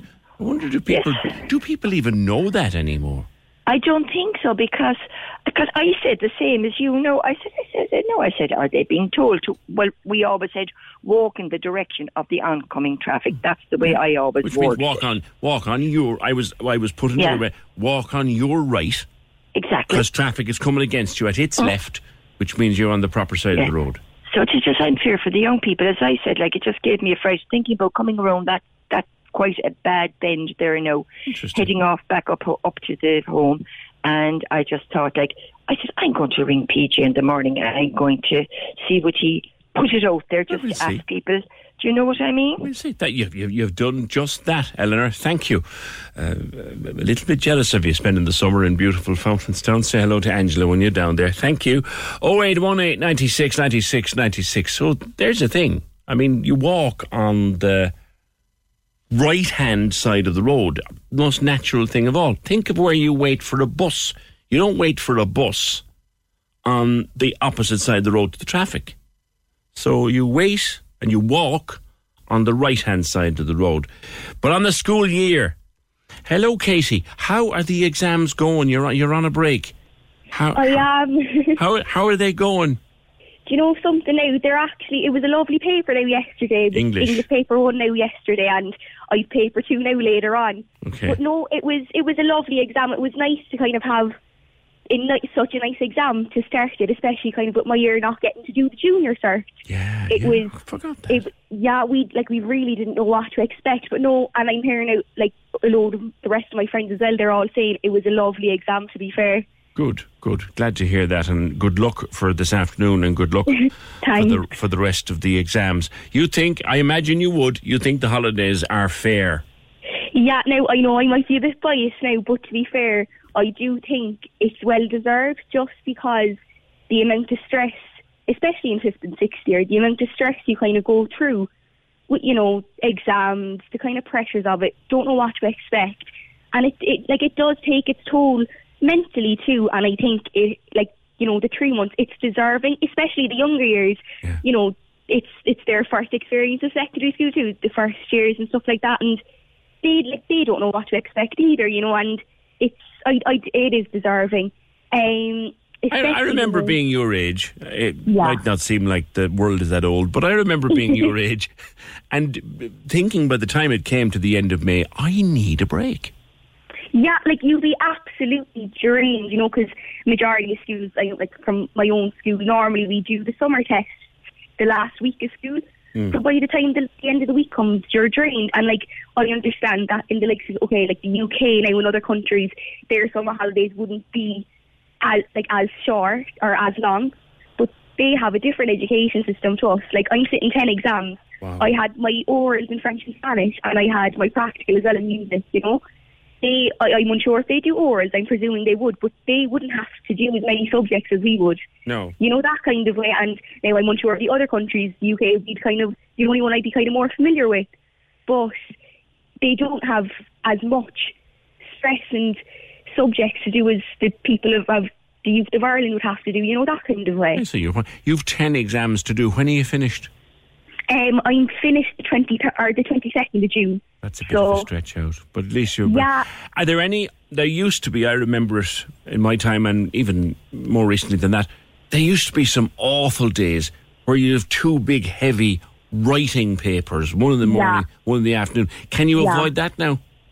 Um, I think it just kind of really depends on your subject choice. Like, thankfully, I don't have very heavy days, but next Wednesday, no, I really do have French and history on the one day. Oh, you poor girl. Yeah, so, French and know- history. I, I, I loved French. I hated history because I had to do it through Irish. But I'm the same now, yeah. are you? Oh Lord. Yeah, help you. but you know something? I like the two subjects. I don't like getting examined on them, but I do like them. You know, I'd love to kind of do French history and Irish in college next year. So, Oh, would you? You'd need a Yeah. nice pack for your hand though by the time you finish that day. Like, oh, literally, I don't know how I'm going to get through it, but sure, look, I get, I it'll be over anyway, another week or two. Hmm. So, and and, it, and it's languages you want to do. yeah, I'm I'm doing Arts International in UCC, so hopefully, anyway, in September I'll be doing it. Well, listen. The best of luck to you, Katie. best luck this afternoon. Best luck for the rest of the exams, and I hope it all goes well for you. It must be hard. million, Must be hard in this weather, though. Do you know something? It is, but I'm like, look, hopefully I'll have the rest of the summer with that kind of weather as well, you know. You'd so, never know. You've never known. Yeah. Think positive. Katie, thank you for your call. That's great. 0818 96 96 96. She's my caller of the week so far. Uh, the amount of people, where are we going? The only people who'll have a problem with this are teachers. They barely do eight months a year between summer, Christmas, Easter, and midterm breaks. Most houses have two parents working. They get about two weeks holiday each in the summer. And let's be honest, how many of us were drinking underage through the summer because we'd no parental supervision? Says Pascal. Well, there's two things. There's two things rammed into one comment. But thank you, Pascal. Teachers, I look. I make this point. I made it talking to Jennifer, trying to get that passed the union, the teachers' unions, to keep the schools open in June. no, I, I could never see it. Now, if there's a teachers' union executive listening who disagrees with me, then I'd love to talk to you. Extending secondary school year, how would junior and leaving certs fare out with their exams if all the other students are in school going full tint at their activities on school premises while the exams are going on? That's from Bernard, which is a good question, Bernard. Thank you. We don't even have the space in our school to accommodate students because nearly every, every room is taken up with exams. June isn't even an option for a full school, says Robert. And Jean says, no, go, no, no, not a chance. Let them enjoy their freedom. They'll be working long enough. For my son, school is torture. Bullying's a huge issue there. He's miserable heading in every day. He hates school, lives for the breaks and for his holidays. Thank you, Jean. PJ, I have two young girls. They think I think the TY program. This is Mary's point. Mary couldn't understand the benefits of TY. It's a different different discussion, but there you go. Uh, Rebecca, it allowed them time to grow and prepare for the senior cycle, and they both couldn't wait to finish and enjoy their holidays. They both worked very hard. What about the kids with dyslexia, anxiety, and other things? They need the time off to relax and to refuel and be ready for another year. PJ, you missed the point the teacher was making. This is Jennifer. It's not about extending the school year, it's about balance. The workplace has work life balance, but the school children go home after school with tons of homework. Kids are involved with sport and other things. The midterms, Christmas, Easter, and the summer, they average out at four months. Cut the holidays and reduce the homework. Just saying. I'm in Sligo listening on the web. Thank you, Pat. And you can do that anywhere in the world. Thank you, Pat. I hope it's nice up in Sligo today. Yeah, I no, I see the point. Get rid of homework, stay in school a little bit longer, have more workshops, and get rid of homework. No, I do. I, I, I do see that point, Pat. Thank you. That shirt I was telling you about, I think it's fabulous looking thing. It's a shirt produced by a company called Hippos Fashion, and it's like one of the ice cream posters from the fridges long ago, where you had a picture of all the different ice creams, and there's Magnums, and there's Wibbledy Wobbledy Wonders, and Loop the Loops, and Twisters, and, and you name it. It's Loop, everything is there. Cornettos, you, icebergers, they're, they're all there. And I was just saying, I want one of those shorts. I would wear one of those shorts. I'd wear it to the pub. I'd wear it to the marquee. I'd wear it anywhere. And I was just saying, I hope that they make them in a size that sort of would fit someone who has had more than his fair share of ice cream over the years. Jay says, You mean you hope they make them man size, these shorts? Yeah, man size, me size, peach size. Thanks. 0818 96 96 96. Join the conversation. This is the Opinion Line. With Hidden Hearing, changing lives with the latest hearing health technology. They're all ears. Visit hiddenhearing.ie. Corks 96 FM. The Cork Diary. On Corks 96 FM. The Cork Diary is a free service. So if you're a community group, a not for profit organisation, or you have a fundraising event you would like mentioned, let us know and we'll tell Cork all about it. Email the details to corkdiary at 96fm.ie. Join the conversation. Email opinion at 96fm.ie. This is the Opinion Line with PJ Coogan. Corks 96 FM. Damien Shreenan's been on to say those shirts are available up to size 5XL and that he's found a place selling them. I don't quite need 5XL, Damien, unless they're an Asian 5XL. Because if an an Asian 5XL on me looks like a medium, sometimes. we'll see. Uh, thank you. 0818 96 96 96. Um, when was the last time you got a parking fine? It's funny we should go into this topic of conversation now because any any minute I must open the app on my phone and update my parking so I don't get slapped with a parking ticket. But ha- when was the last time you got a parking ticket? In 2022, the council issued, these are the, the wardens now, not guards, the wardens issued in Cork just under 50,000 tickets. That's 49,956 if you're going to be accurate about it, but just under 50,000 parking tickets during 2022. In 2021, they had issued just under 32,000, 31,859 to be precise about it. That's like a 56% increase between 2021 and 2022. Now, they blame lockdown, the lifting of lockdown, and say that was a major factor in the increase, which would be fine, uh, Councillor Mick Finn, unless you looked back at 2018. There was only 32,000 fines. So the argument it's because of the lifting of lockdown doesn't really hold water. Good morning.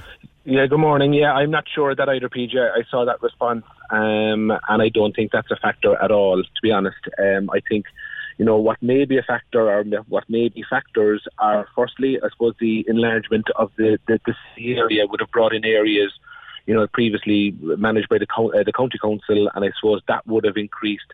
But I think the major factor in the increase in fines is the fact that the council have taken on uh, extra traffic wardens.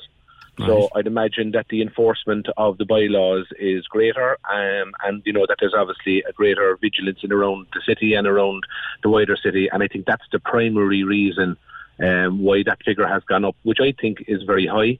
Um, I did get a couple of calls and emails from kind of people, constituents, to say that you know that they can't understand how it's not higher given some of the, the parking practices in around the city centre. But you know that's virtually a thousand uh, fines a week, and I, I consider that quite high. Um, and I think, you know, as I, as I said uh, in, in the piece that I did for the Echo, um, you know, I think it's a bit of a double-edged sword in the sense that, yes, you know, it's good to clamp down on illegal parking, but there's also obviously a benefit to the council, a financial benefit from it, um, you know, which is used to fund other services. So that's, you know, it's um, my, my, my fear, I suppose, is that it'll turn people off kind of going into the city centre if that's where a lot of the, the, the fines have been issued. See, there's a there's a theory, Mick, out there, and it's gathering pace that that's what they want to do is to keep people out of town or cars out of town. Well, I mean, I suppose, look, that is an aim, obviously, and it was part of the, you know, the whole inner city kind of uh, bus corridors and everything else that, that you're trying to restrict cars in town to improve public transport, and obviously, bus connects will, will feed into that down the line as well. I mean, I suppose they want people in town, um, but they want to keep cars out of it. And I mean, that's the way a lot of the major cities have been going. I mean, if you look at Dublin, they're talking about getting rid of vehicular traffic now um, in altogether in Dame Street and around by Trinity area, which is very restricted anyway. So I think we're kind of following that lead, and places like London, you know, with congestion charges and Oh. everything else like that. ULEZ one U- ULEZ is one of the most hated things ever brought in. Just on Yeah. these figures, though, our own figures here, Mick. Did you did you check out Dublin, Limerick, Galway? Have they had similar gains in 2022? I think, yeah, well, I'm I'm not certain of that, PJ. To be quite honest, um, I think they have stayed more or less the same. But as I say, you know, I mean, we have been saying for a long time in regards to, we say, dog fouling or planning issues or whatever, or parking. You know, we're saying that if you if you take people on and take extra people on, it can be enforced. The big problem with a lot of the bylaws in Cork you know, there was problems last summer and the summer before with, we'll say, kind of drinking by the Lough and drinking in public places. But unless it's enforced, it's very difficult for, you know, to, to stop that kind of behaviour. Mm. So, like, I suppose what we would say is that if, if the council is interested, for example, in stopping uh, dog fouling, which is a big issue uh, in around areas, particularly with parks and stuff, if they're interested in doing that, they can take on people to do it and pay people to do it. And that has yielded results, you mm. know, in terms of the fines for, for parking. Uh, but also, as I said, it has yielded a dividend as well, which you know is, is probably what they'll come back and say. That's why we done it because we know that it can pay for itself. Yeah. Um, you know, so It's it- like, but profitable. just- it's profitable. It's profitable to do it, and I mean, there were uh, I I think it was an extra three or four wardens taken on, uh, and I mean, if you have if you have increased staff to, to be looking out for for parking um, breaches, you know, it's it's inevitable that you're going to increase your your your fines and increase your revenue yield as well. Mm. You mentioned illegal parking, and no one would condone parking stupidly on a double yellow line or with your two wheels up on a footpath or anything like that. Eh, You should you should get a, a ticket for that. But what really riles people, what really boils people's blood, Mick, is a disc or an app on the car that was supposed to run out at 11 o'clock and it's run out at and, and 20 past 11 they get slapped with a ticket like that's that's hard on people Yeah, it is, and it has happened to me on a number of occasions as well. You know yourself when you're in, in around the city or wherever, you know, there's a parking zone even in Douglas, and you, you, you, you slap up your ticket, and you're maybe 10 or 15 minutes later, you meet people, whatever, and then to get a ticket, and it has happened to me as well. Um, and it is very frustrating when you're trying to kind of play by the rules. I suppose there are a lot of people that don't play by the rules, will go in, kind of chance their arm, park the car, and I mean, that's, you know, that's a reality as well. Yeah. Um, well, if you haven't registered anything at all, if you haven't put a disc up or or registered a park by phone, if you haven't paid at all, I'd have no sympathy for you. But if you've Yeah, paid it- and, it's and- run out, Yeah, and it's very hard to come up with a regime then, PJ, that kind of you know distinguishes between the two. Yeah. I mean, you know, you know well, if, I, I do believe on, if there was a there's disc, on, if there's a disc on the window, or you Yeah. can check the app for whether I paid for some of it, then Yeah. that's easy to distinguish from the guy. Yeah, we're just looking at, at the numbers for Dublin, Mick. Uh, it seems to be issuing tickets around the rate that Cork did in 2018, and that's taking population and everything into Yeah. account and averaging it all out. Yeah, and as I- so I said that would seem to kind of con- confirm to me that the reason why there there has been an increased um, take or the increased number of fines is because of the number of people who are actually uh, employed to look for them. You know, so I think that I think that would almost prove that point. Um, and I think you know, i- i- like there are deficiencies in other council services as well. And I think if the staff and if the if the if the funding is put into addressing the core issue, you know, you will get results if there are extra people, um, you know, able to to do their job. So, I, I know, I, I know, I, I saw a headline on the Echo and the Examiner recently about the dog fouling, and there were no fines. Um, but I think if you took people on and if you empowered maybe litter wardens to do that, um, I think you would see a, a, a response there, a greater response than that's there at the moment. Yeah, yeah. Fergal also wants me to, to thank you for walking him through how the figures are calculated because it is fairly fairly complex and he couldn't have done it without you. Thanks very much, uh, Councillor Mick Finn. Huge numbers of parking tickets been given out in 2022. They took on more wardens and they hit out with a vengeance, nearly 50,000 parking tickets in the course of 2022. You have been warned. They're out there and they'll catch you. Join the conversation.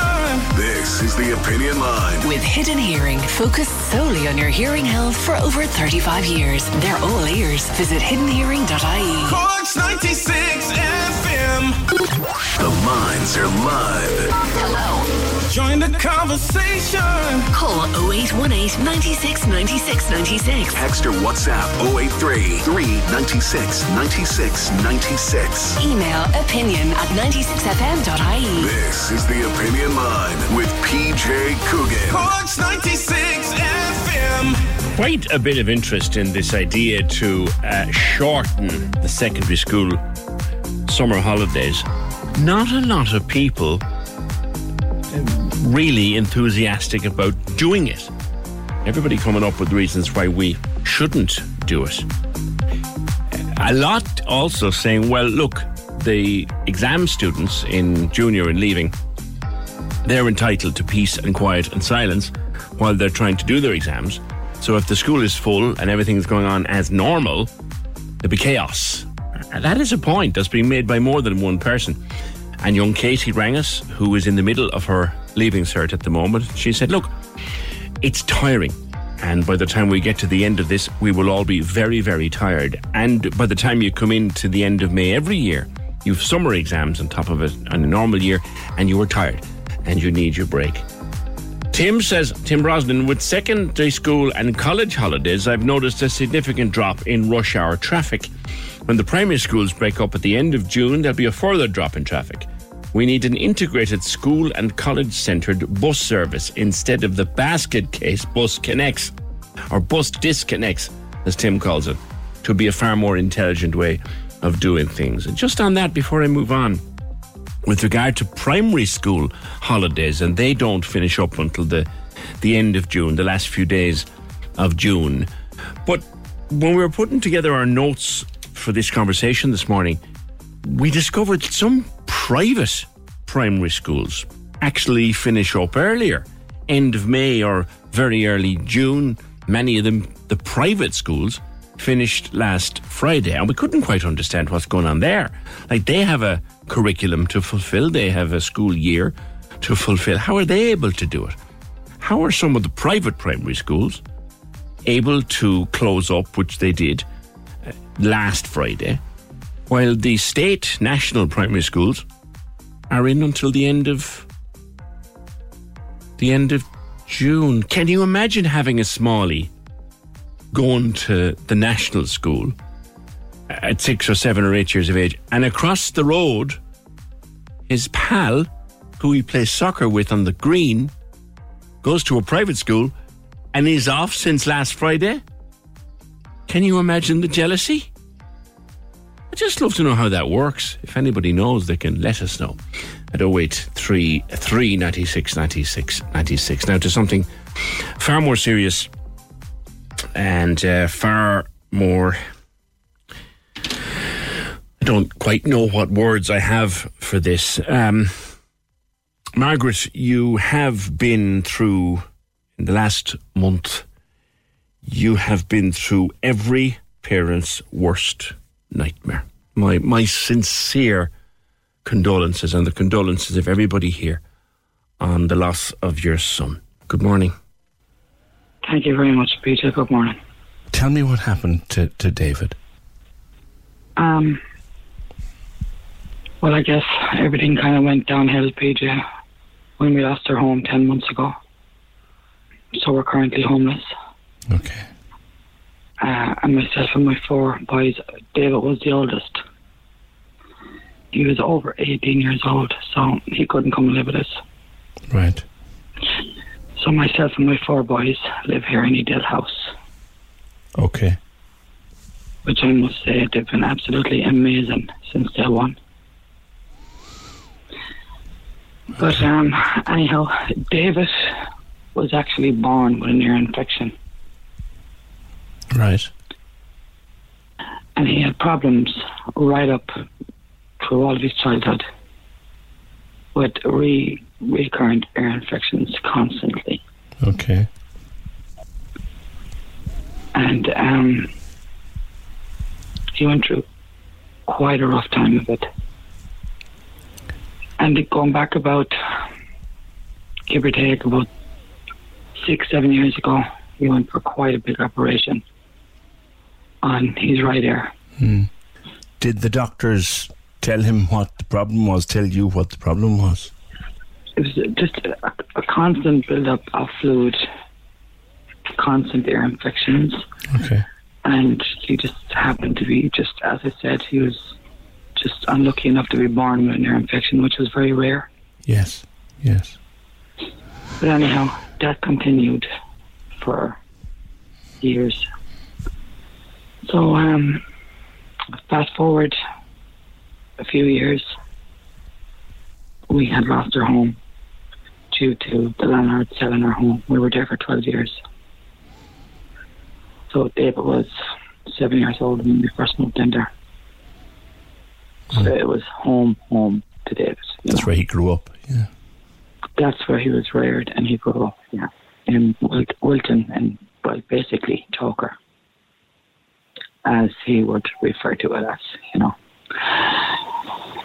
Um, everything just went downhill after that. His health. He never, we never lived in a caravan our whole life. Any of us. We've always been settled travelers, and we've always lived in a house. But when we became homeless, as I said, David couldn't come into Edel House with us because of his age. He had to. He had to fend for himself. Yes. Hmm. So then there was some friends of his that he got a caravan from, Okay. and he lived in a caravan Was he living there on his own? on his own in the caravan Okay. I mean, you'd see him regularly enough, would you? every day. Okay. Every single day, sometimes twice a day. I'd always make sure, PJ, that he was, um, his clothes were washed and dried and that he was fed. Yeah. You know, just being a mommy to him, really. Of course. Um, David played a huge role in our life because myself and my now ex-husband, we split up seven years ago. So um, David was really kind of the father figure to his brothers. Okay. He was the oldest. So all of his brothers looked up to him. He was um he wasn't just my son, PJ. He was my best friend. Yeah. We had a very unique bond. What What happened to him, Margaret? What happened was, PJ, in March he met a girl. He was still in the caravan at this stage. Himself and this girl. This was just up out of the blue. And both of them decided to run off and get married. Okay. Rosalina is her name, a lovely girl. So then she came to live with David in the caravan. But then they decided to move down to Ennis Diamond in County Clare. Like I'm originally from Ennis, County Clare myself. Okay. They both decided to move down there, PJ, until they could find proper accommodation. And they were staying with Rosalina's family. So he started um, feeling sick. And um, but he was he was really stubborn, really stubborn. Like when he'd say no, it was no. Yeah. He was that type of person, like. But anyhow, PJ, he he wasn't he wasn't improving after a week. So I said, okay. I picked up my phone. I got the Eircode of where he was, and I actually sent an ambulance. The ambulance brought him from there to Galway University Hospital. hmm And he walked out um, at two o'clock in the morning. He, he didn't want to be seen.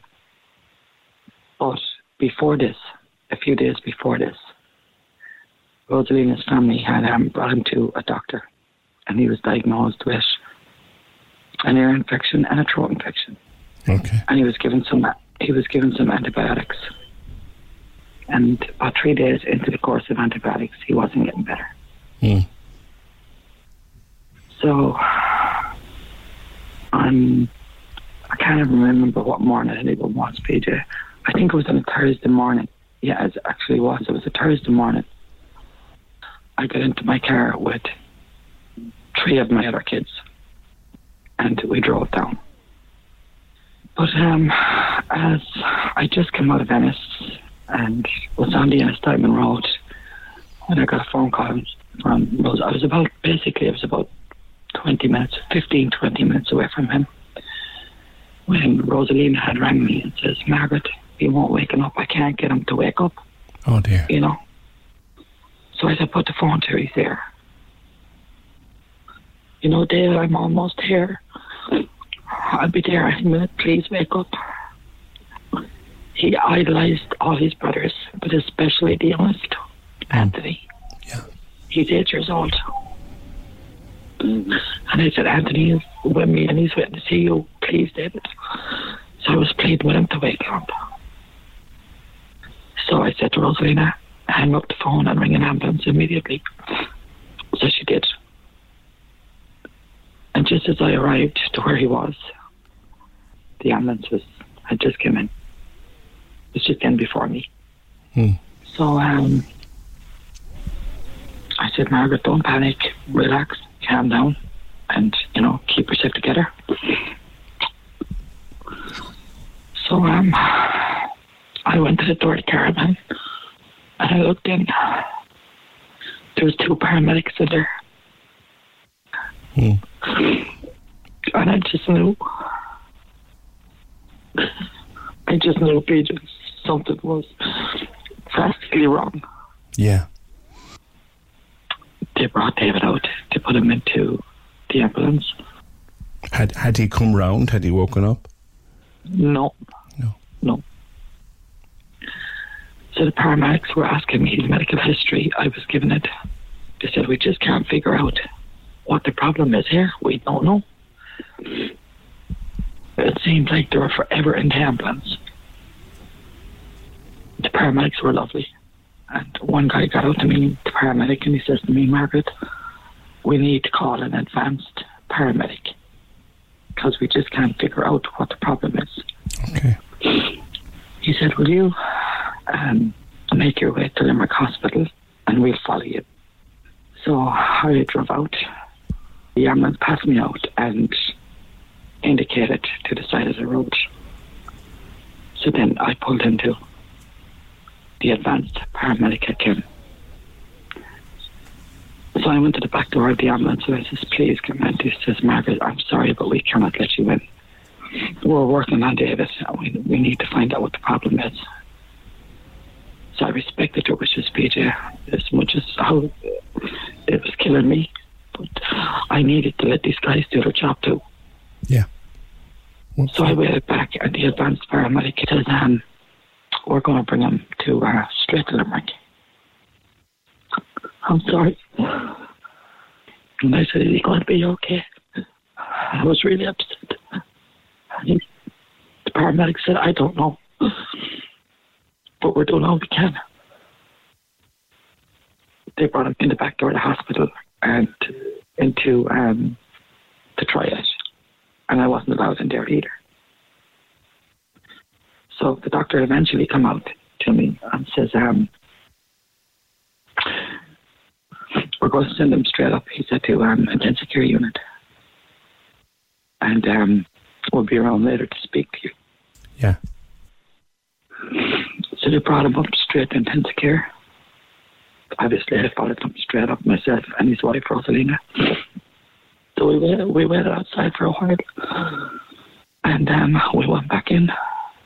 And um, they had to do brain scans and body scans and you name it, everything. And then they had to wait for bloods and stuff to come back. I can't even remember right now, PJ. Was it that night or was it the following? I think it was the following morning. That um, actually was the following morning. The doctor had um, said to myself, he says, um, Margaret, um, if you can get your ex-husband, David's dad, and his brothers and herself. Um, we would like to, you know, would like this big deal. So then I really started panicking.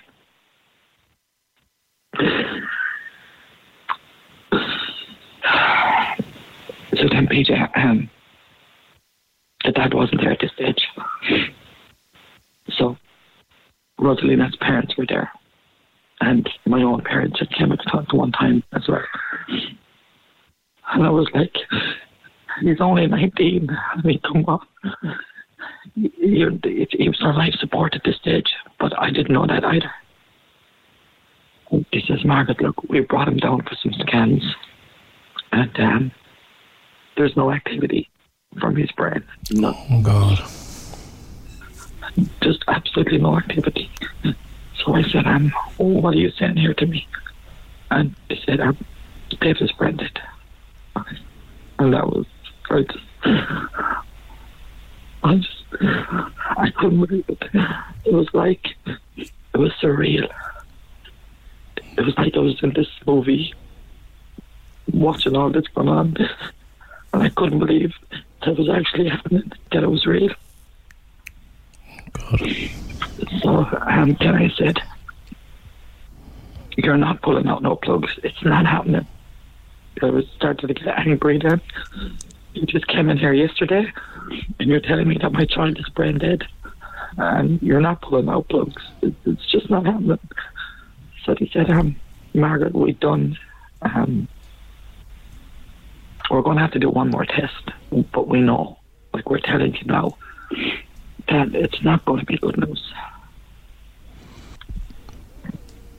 So then, Ash, um, I'm sorry. It's okay. And then at 20 to 6 that evening, myself and my mother was in the room, and, and his brother, Christopher. And I can't remember who else was there. I, I honestly can't remember who else. Um, and my mother was one side holding his hand, and I was the other side holding his hand. And, and I was telling him, look, David, look, I love you so much. And you were my entire world. I know you should never have favorites, Pete. With kids, you should never have favorites. But there's something special about your firstborn. Yeah. So this was at, I believe, in 20 to quarter to six. He lasted nine minutes. So that's how strong his heart was. You know? Yes. Nine minutes. And then he left us. Devastation is not even the word to use. It's not. No, It don't. a word more than that. I don't think a word has been invented for it. You know? Yeah. No parent should ever have to bury their child. He was only six weeks married. Oh, that's that's awful. How is how is Rosalina? Heartbroken beyond belief. More than devastated. You can't put words on it. So I don't even have one. You've got to rebuild your lives, and you don't even know where to start. When when Christopher got in touch with us, Margaret, he mentioned an artist called Silky. That's right, Peter. He was um he loved music and he is still um you know, he was into a lot of singers. Like he listened to quite old fashioned singers too, like country western singers. Yeah. But Silky, like he was big time, really, really, really into his music. Yeah. And it was always, you know, even you know, in the travel community there the rate of suicides is the highest in the whole world. So we have seen a lot of young, unfortunately, a lot of young kids through the years. Yeah. And even apart from suicides, a lot of young children die. Die. And I think Silky has a big following in your community. That's right. Yeah. David adored him every day, and you know, he would do my head in with this music. and I'd be like, turn it down, just turn it down. You know, this wouldn't be my music at all. It's it's noisy stuff, but it's it's it's it's got a rhythm to it. And I know that Christopher has an idea that he wants us to try and help get a message to Silky. Please, PJ, because he would love that so much. He's very active on social media, Instagram and TikTok, and you'd like you'd like him to do something. Just even put a couple of words in a song for him, something, you know, mention his name in a song or something. It would just be, it would mean Well, the first thing that can be done is a message can be got to him anyway. I know people people listening can go on Silky's social media and you have a hashtag song for David. And I think having listened to your story today, a lot of people would feel there's, there's no harm in asking. please, PJ, if you could do that. Margaret, you've you've been extraordinarily brave in telling David's story to me today. All that we can do is put it out there that David was a huge fan of Silky, and if a message could be got to the chap, like you said, a few words in David's memory would mean so much to the family. All we can do is try and get a message to him. How would that be for a start? Thank you so much, PJ. I would really appreciate that. Before I let you go, are you all right now? Um, PJ, I don't think I'm ever going to be all right again. Have you got somebody with you right now? I um, I have a friend in here. Okay. Okay. And I wouldn't have been able to get through all of this without her. Okay. Okay. The staff of Edel House, my key worker, all of them, there's just too many to mention. Okay. All of the ladies has been brilliant. I couldn't speak highly enough of them. Well, I hope that they'll take good care of you at this difficult time. Margaret, all I can do is wish you wish you the best. I won't say wish you well. It'll be a long time before you'll be well. But I wish you the best. And we'll think of David today. Thank you, PJ. Thank you so much. Thanks, Margaret. Oh, what do you what do you say? That's a parent's worst nightmare. Her her nineteen year old son, tall, strapping lad, fiercely loved by herself and his brothers. Nineteen years of age, his new wife of six weeks is a widow. Ah, you don't know where to start. We're not going to promise anything, but this chap, Silky, actually had a gig in Ireland at some stage across the summer. His real name is Solomon Rose. He's a producer and DJ from Hammersmith in London, and he's hugely popular. So, what we can do is, and you can help us with this, you can help us, but if you know of Silky, if you follow Silky's music, if you know anyone in your family who follows Silky's tunes, drop him through social media, drop him a message um, put a, a TikTok message into him, Instagram, wherever he's selling his wares, and use the hashtag. There's a hashtag, a song for David. If you could get that going, a song for David.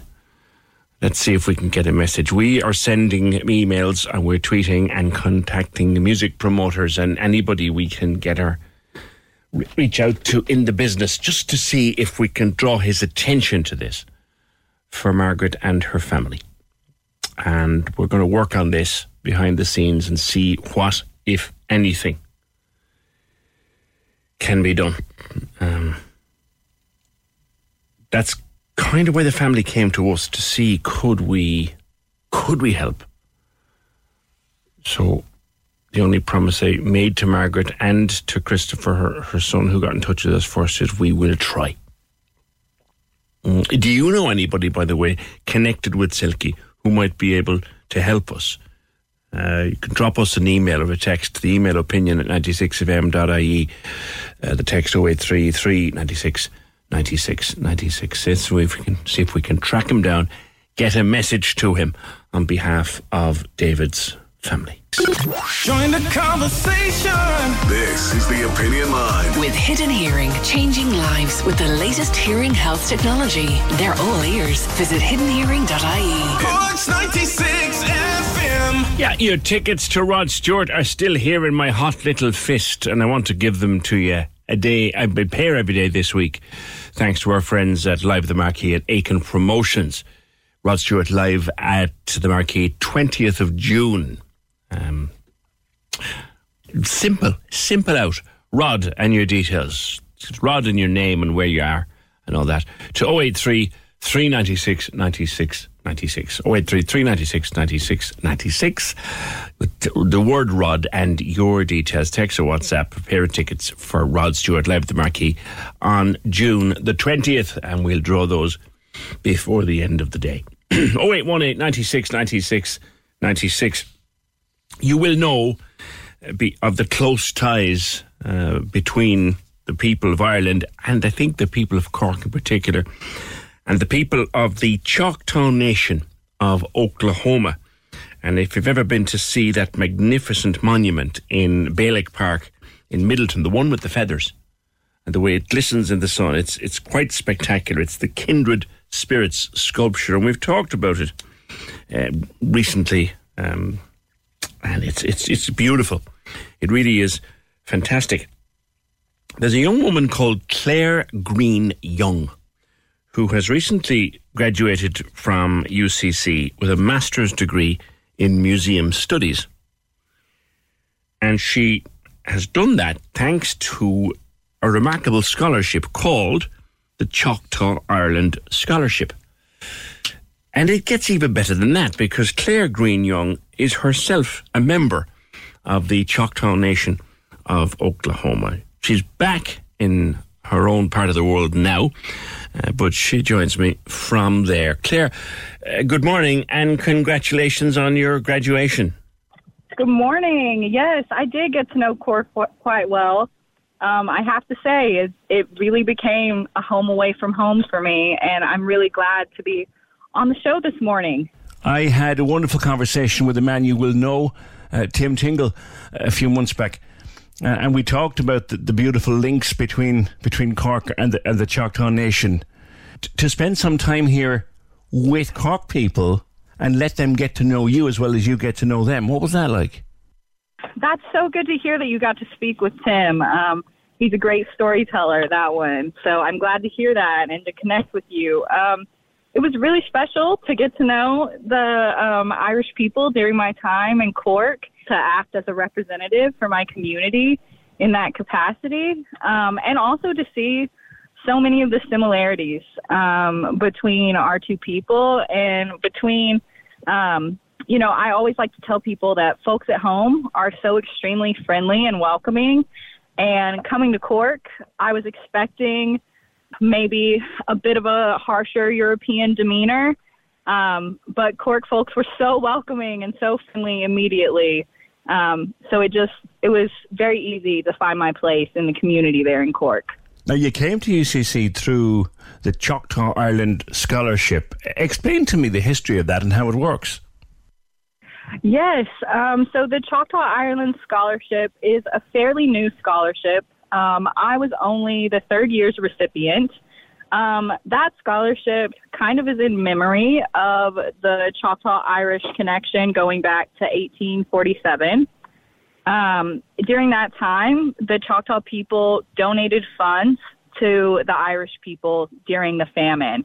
Um, it's my understanding and my feeling that our ancestors um, presumably would have felt a strong connection and kinship with the Irish people who were facing that hardship, considering that not uh, not long before that, the Choctaw people had actually walked the Trail of Tears from our homelands in the Mississippi area to um, Indian Territory or present day Oklahoma, and had also faced great loss. Um, similar to the Irish people during the famine. And so today that that connection is kind of commemorated through this scholarship and I'm really grateful to have been a recipient of that. I, I take it that you weren't long in Cork when you got to see the monument. What was that like to stand before that beautiful monument in Midleton?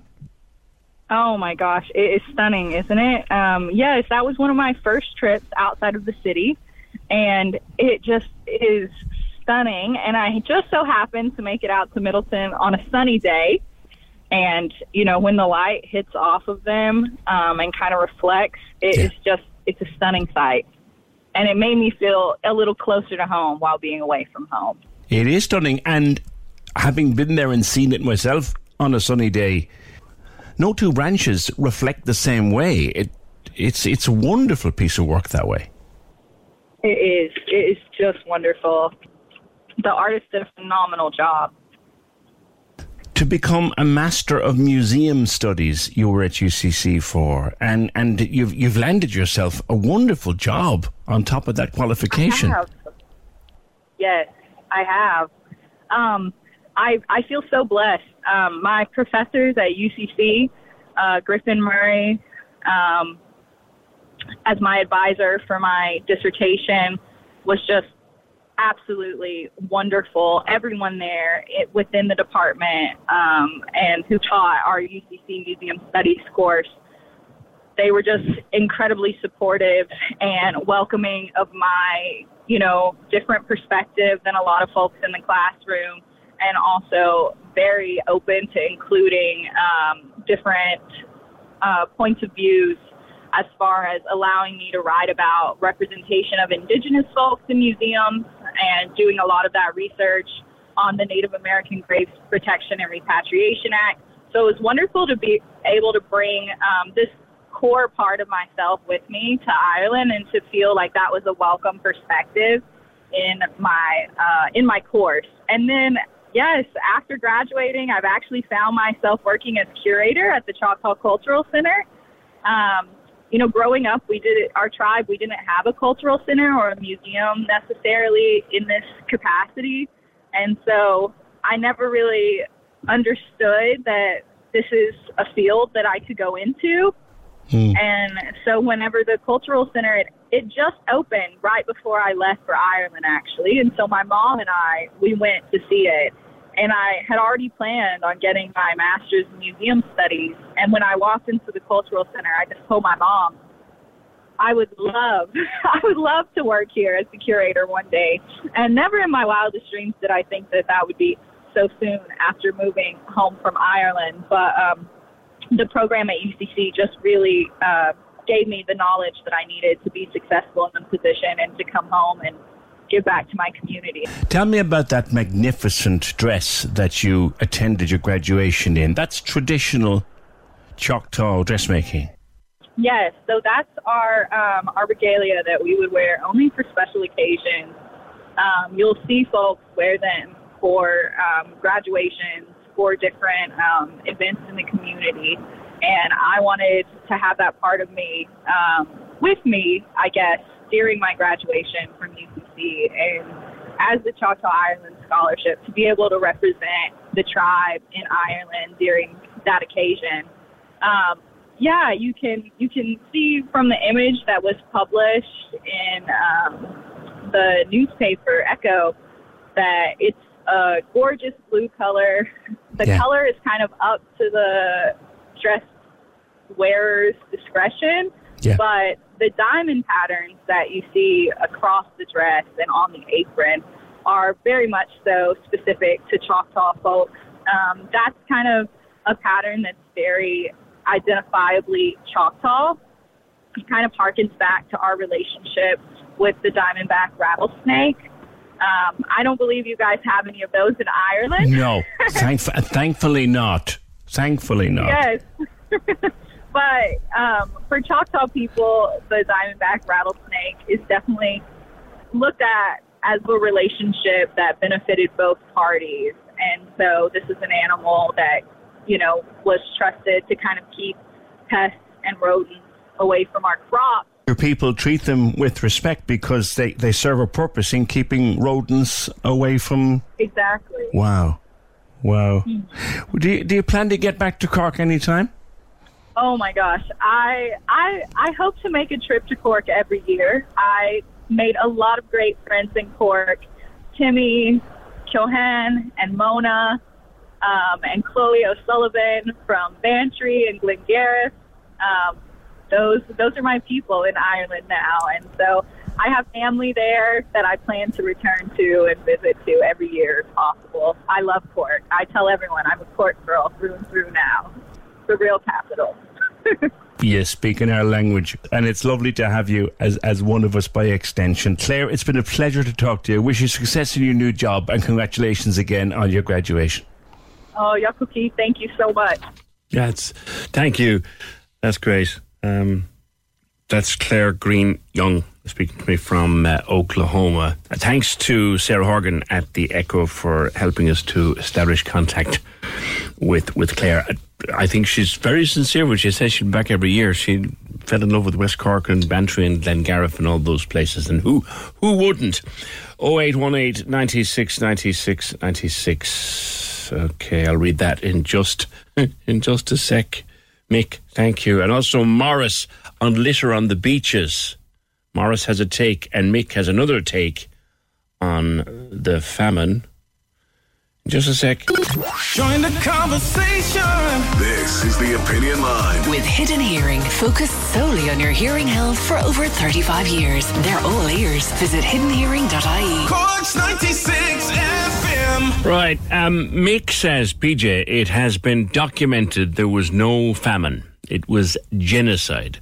Only the potato crop failed. What about the carrots and the beef and the onions and all the other foods? There's a school of thought that they were taken at gunpoint. There's a, there's a book about all of that, The Famine Plot England's Role in Ireland's Greatest Tragedy, written by Tim Pat Coogan. No relation. Well, I've never traced, but I'm fairly sure uh, no relation makes that. It, and that may make a lot of people believe that. But the, the reference I was making was to the Choctaws when we had nothing and they had less. They still managed to get together and send money uh, to the starving of Ireland, and uh, they will that that relationship will always be there. As a result of that, Morris, I'll hold on to what you're saying about rubbish just until I go to Terence. Terence is in Rathpeacon. You have never seen Rod Stewart play live, my man. Never seen him live, no, unfortunately. Okay. Well, and I know that your favourite song is is Grace. Yeah, I love the way he does Grace. Yeah, Oh, it's- marvellous version. Well, I- fabulous, like. I can tell you something now. I was down in Páirc Uí Chaoimh in 2019 when he did it. In, in the open air with, I don't know, 35, 40,000 people, and it was a thing of beauty. I cannot wait to hear it in a packed tent on the 20th of June. And you know what? You'll hear it there too, because you're my winner today. Oh, fantastic. Thanks a million, PJ. All right, Appreciate have two tickets for you to go off and see Rod Stewart live at the Marquee June 20th, thanks to Aiken Promotions. That's Terence in Rathpeacon. Right, before we go, something we're going to do tomorrow. Oh, hold on. Yeah, Morris says with regard to rubbish, as far as rubbish on the beach is concerned, and in other places, the rubbish should not be picked up by the council or by do gooders. It's only making things worse. The more they pick up, the more indifferent people will litter. Let our filthy pigs see what they are and leave the rubbish exactly where it was, so the pigs have to pick it up and bring it home the next time they go, or the next time they disco- dispose of their paper coffee cups at the side of the road. That's from Morris. It's a take, Morris. Now, did you ever wonder how many planets it would take if everybody lived like you? What, PJ? Yeah, it's called your personal overshoot day. It's the day of the year that you will have used up your fair share of the Earth's resources. There's a way to calculate it. Footprintcalculator.org. It's a website where you go through your use of resources, your use of energy, your use of food and products like that. And it calculates the day of the year at which you have used your fair share for the year of the Earth's natural resources. Fergal did it this morning. His overshoot day is the 23rd of March. And if everyone lived like him, we'd need four planets. Four and a half, actually, Earths. He reckons mine will be worse. Um, I'll tell you what it is tomorrow. And I'll tell you whether he's right or wrong tomorrow. Fergal reckons mine will be a lot worse. The footprint, footprintcalculator.org is the website I'm telling you about. We're doing this as part of our Ours to Protect initiative by the Coimisiún na Meán. Footprintcalculator.org. I'll tell you mine tomorrow. Program edited by Emer O'Hay, produced and researched by Fergal Barry. And we shall talk to you in the morning just after nine. Join the conversation. This is the Opinion Line. With Hidden Hearing, changing lives with the latest hearing health technology. They're all ears. Visit hiddenhearing.ie. Corks 96 FM. Hey, it's Danny Pellegrino from Everything Iconic. Ready to upgrade your style game without blowing your budget? Check out Quince. They've got all the good stuff shirts and polos, activewear, and fine leather goods, all at 50 to 80% less than other high end brands. And the best part? They're all about safe, ethical, and responsible manufacturing. Get that luxury vibe without the luxury price tag. Hit up quince.com slash upgrade for free shipping and 365 day returns on your next order. That's quince.com slash upgrade.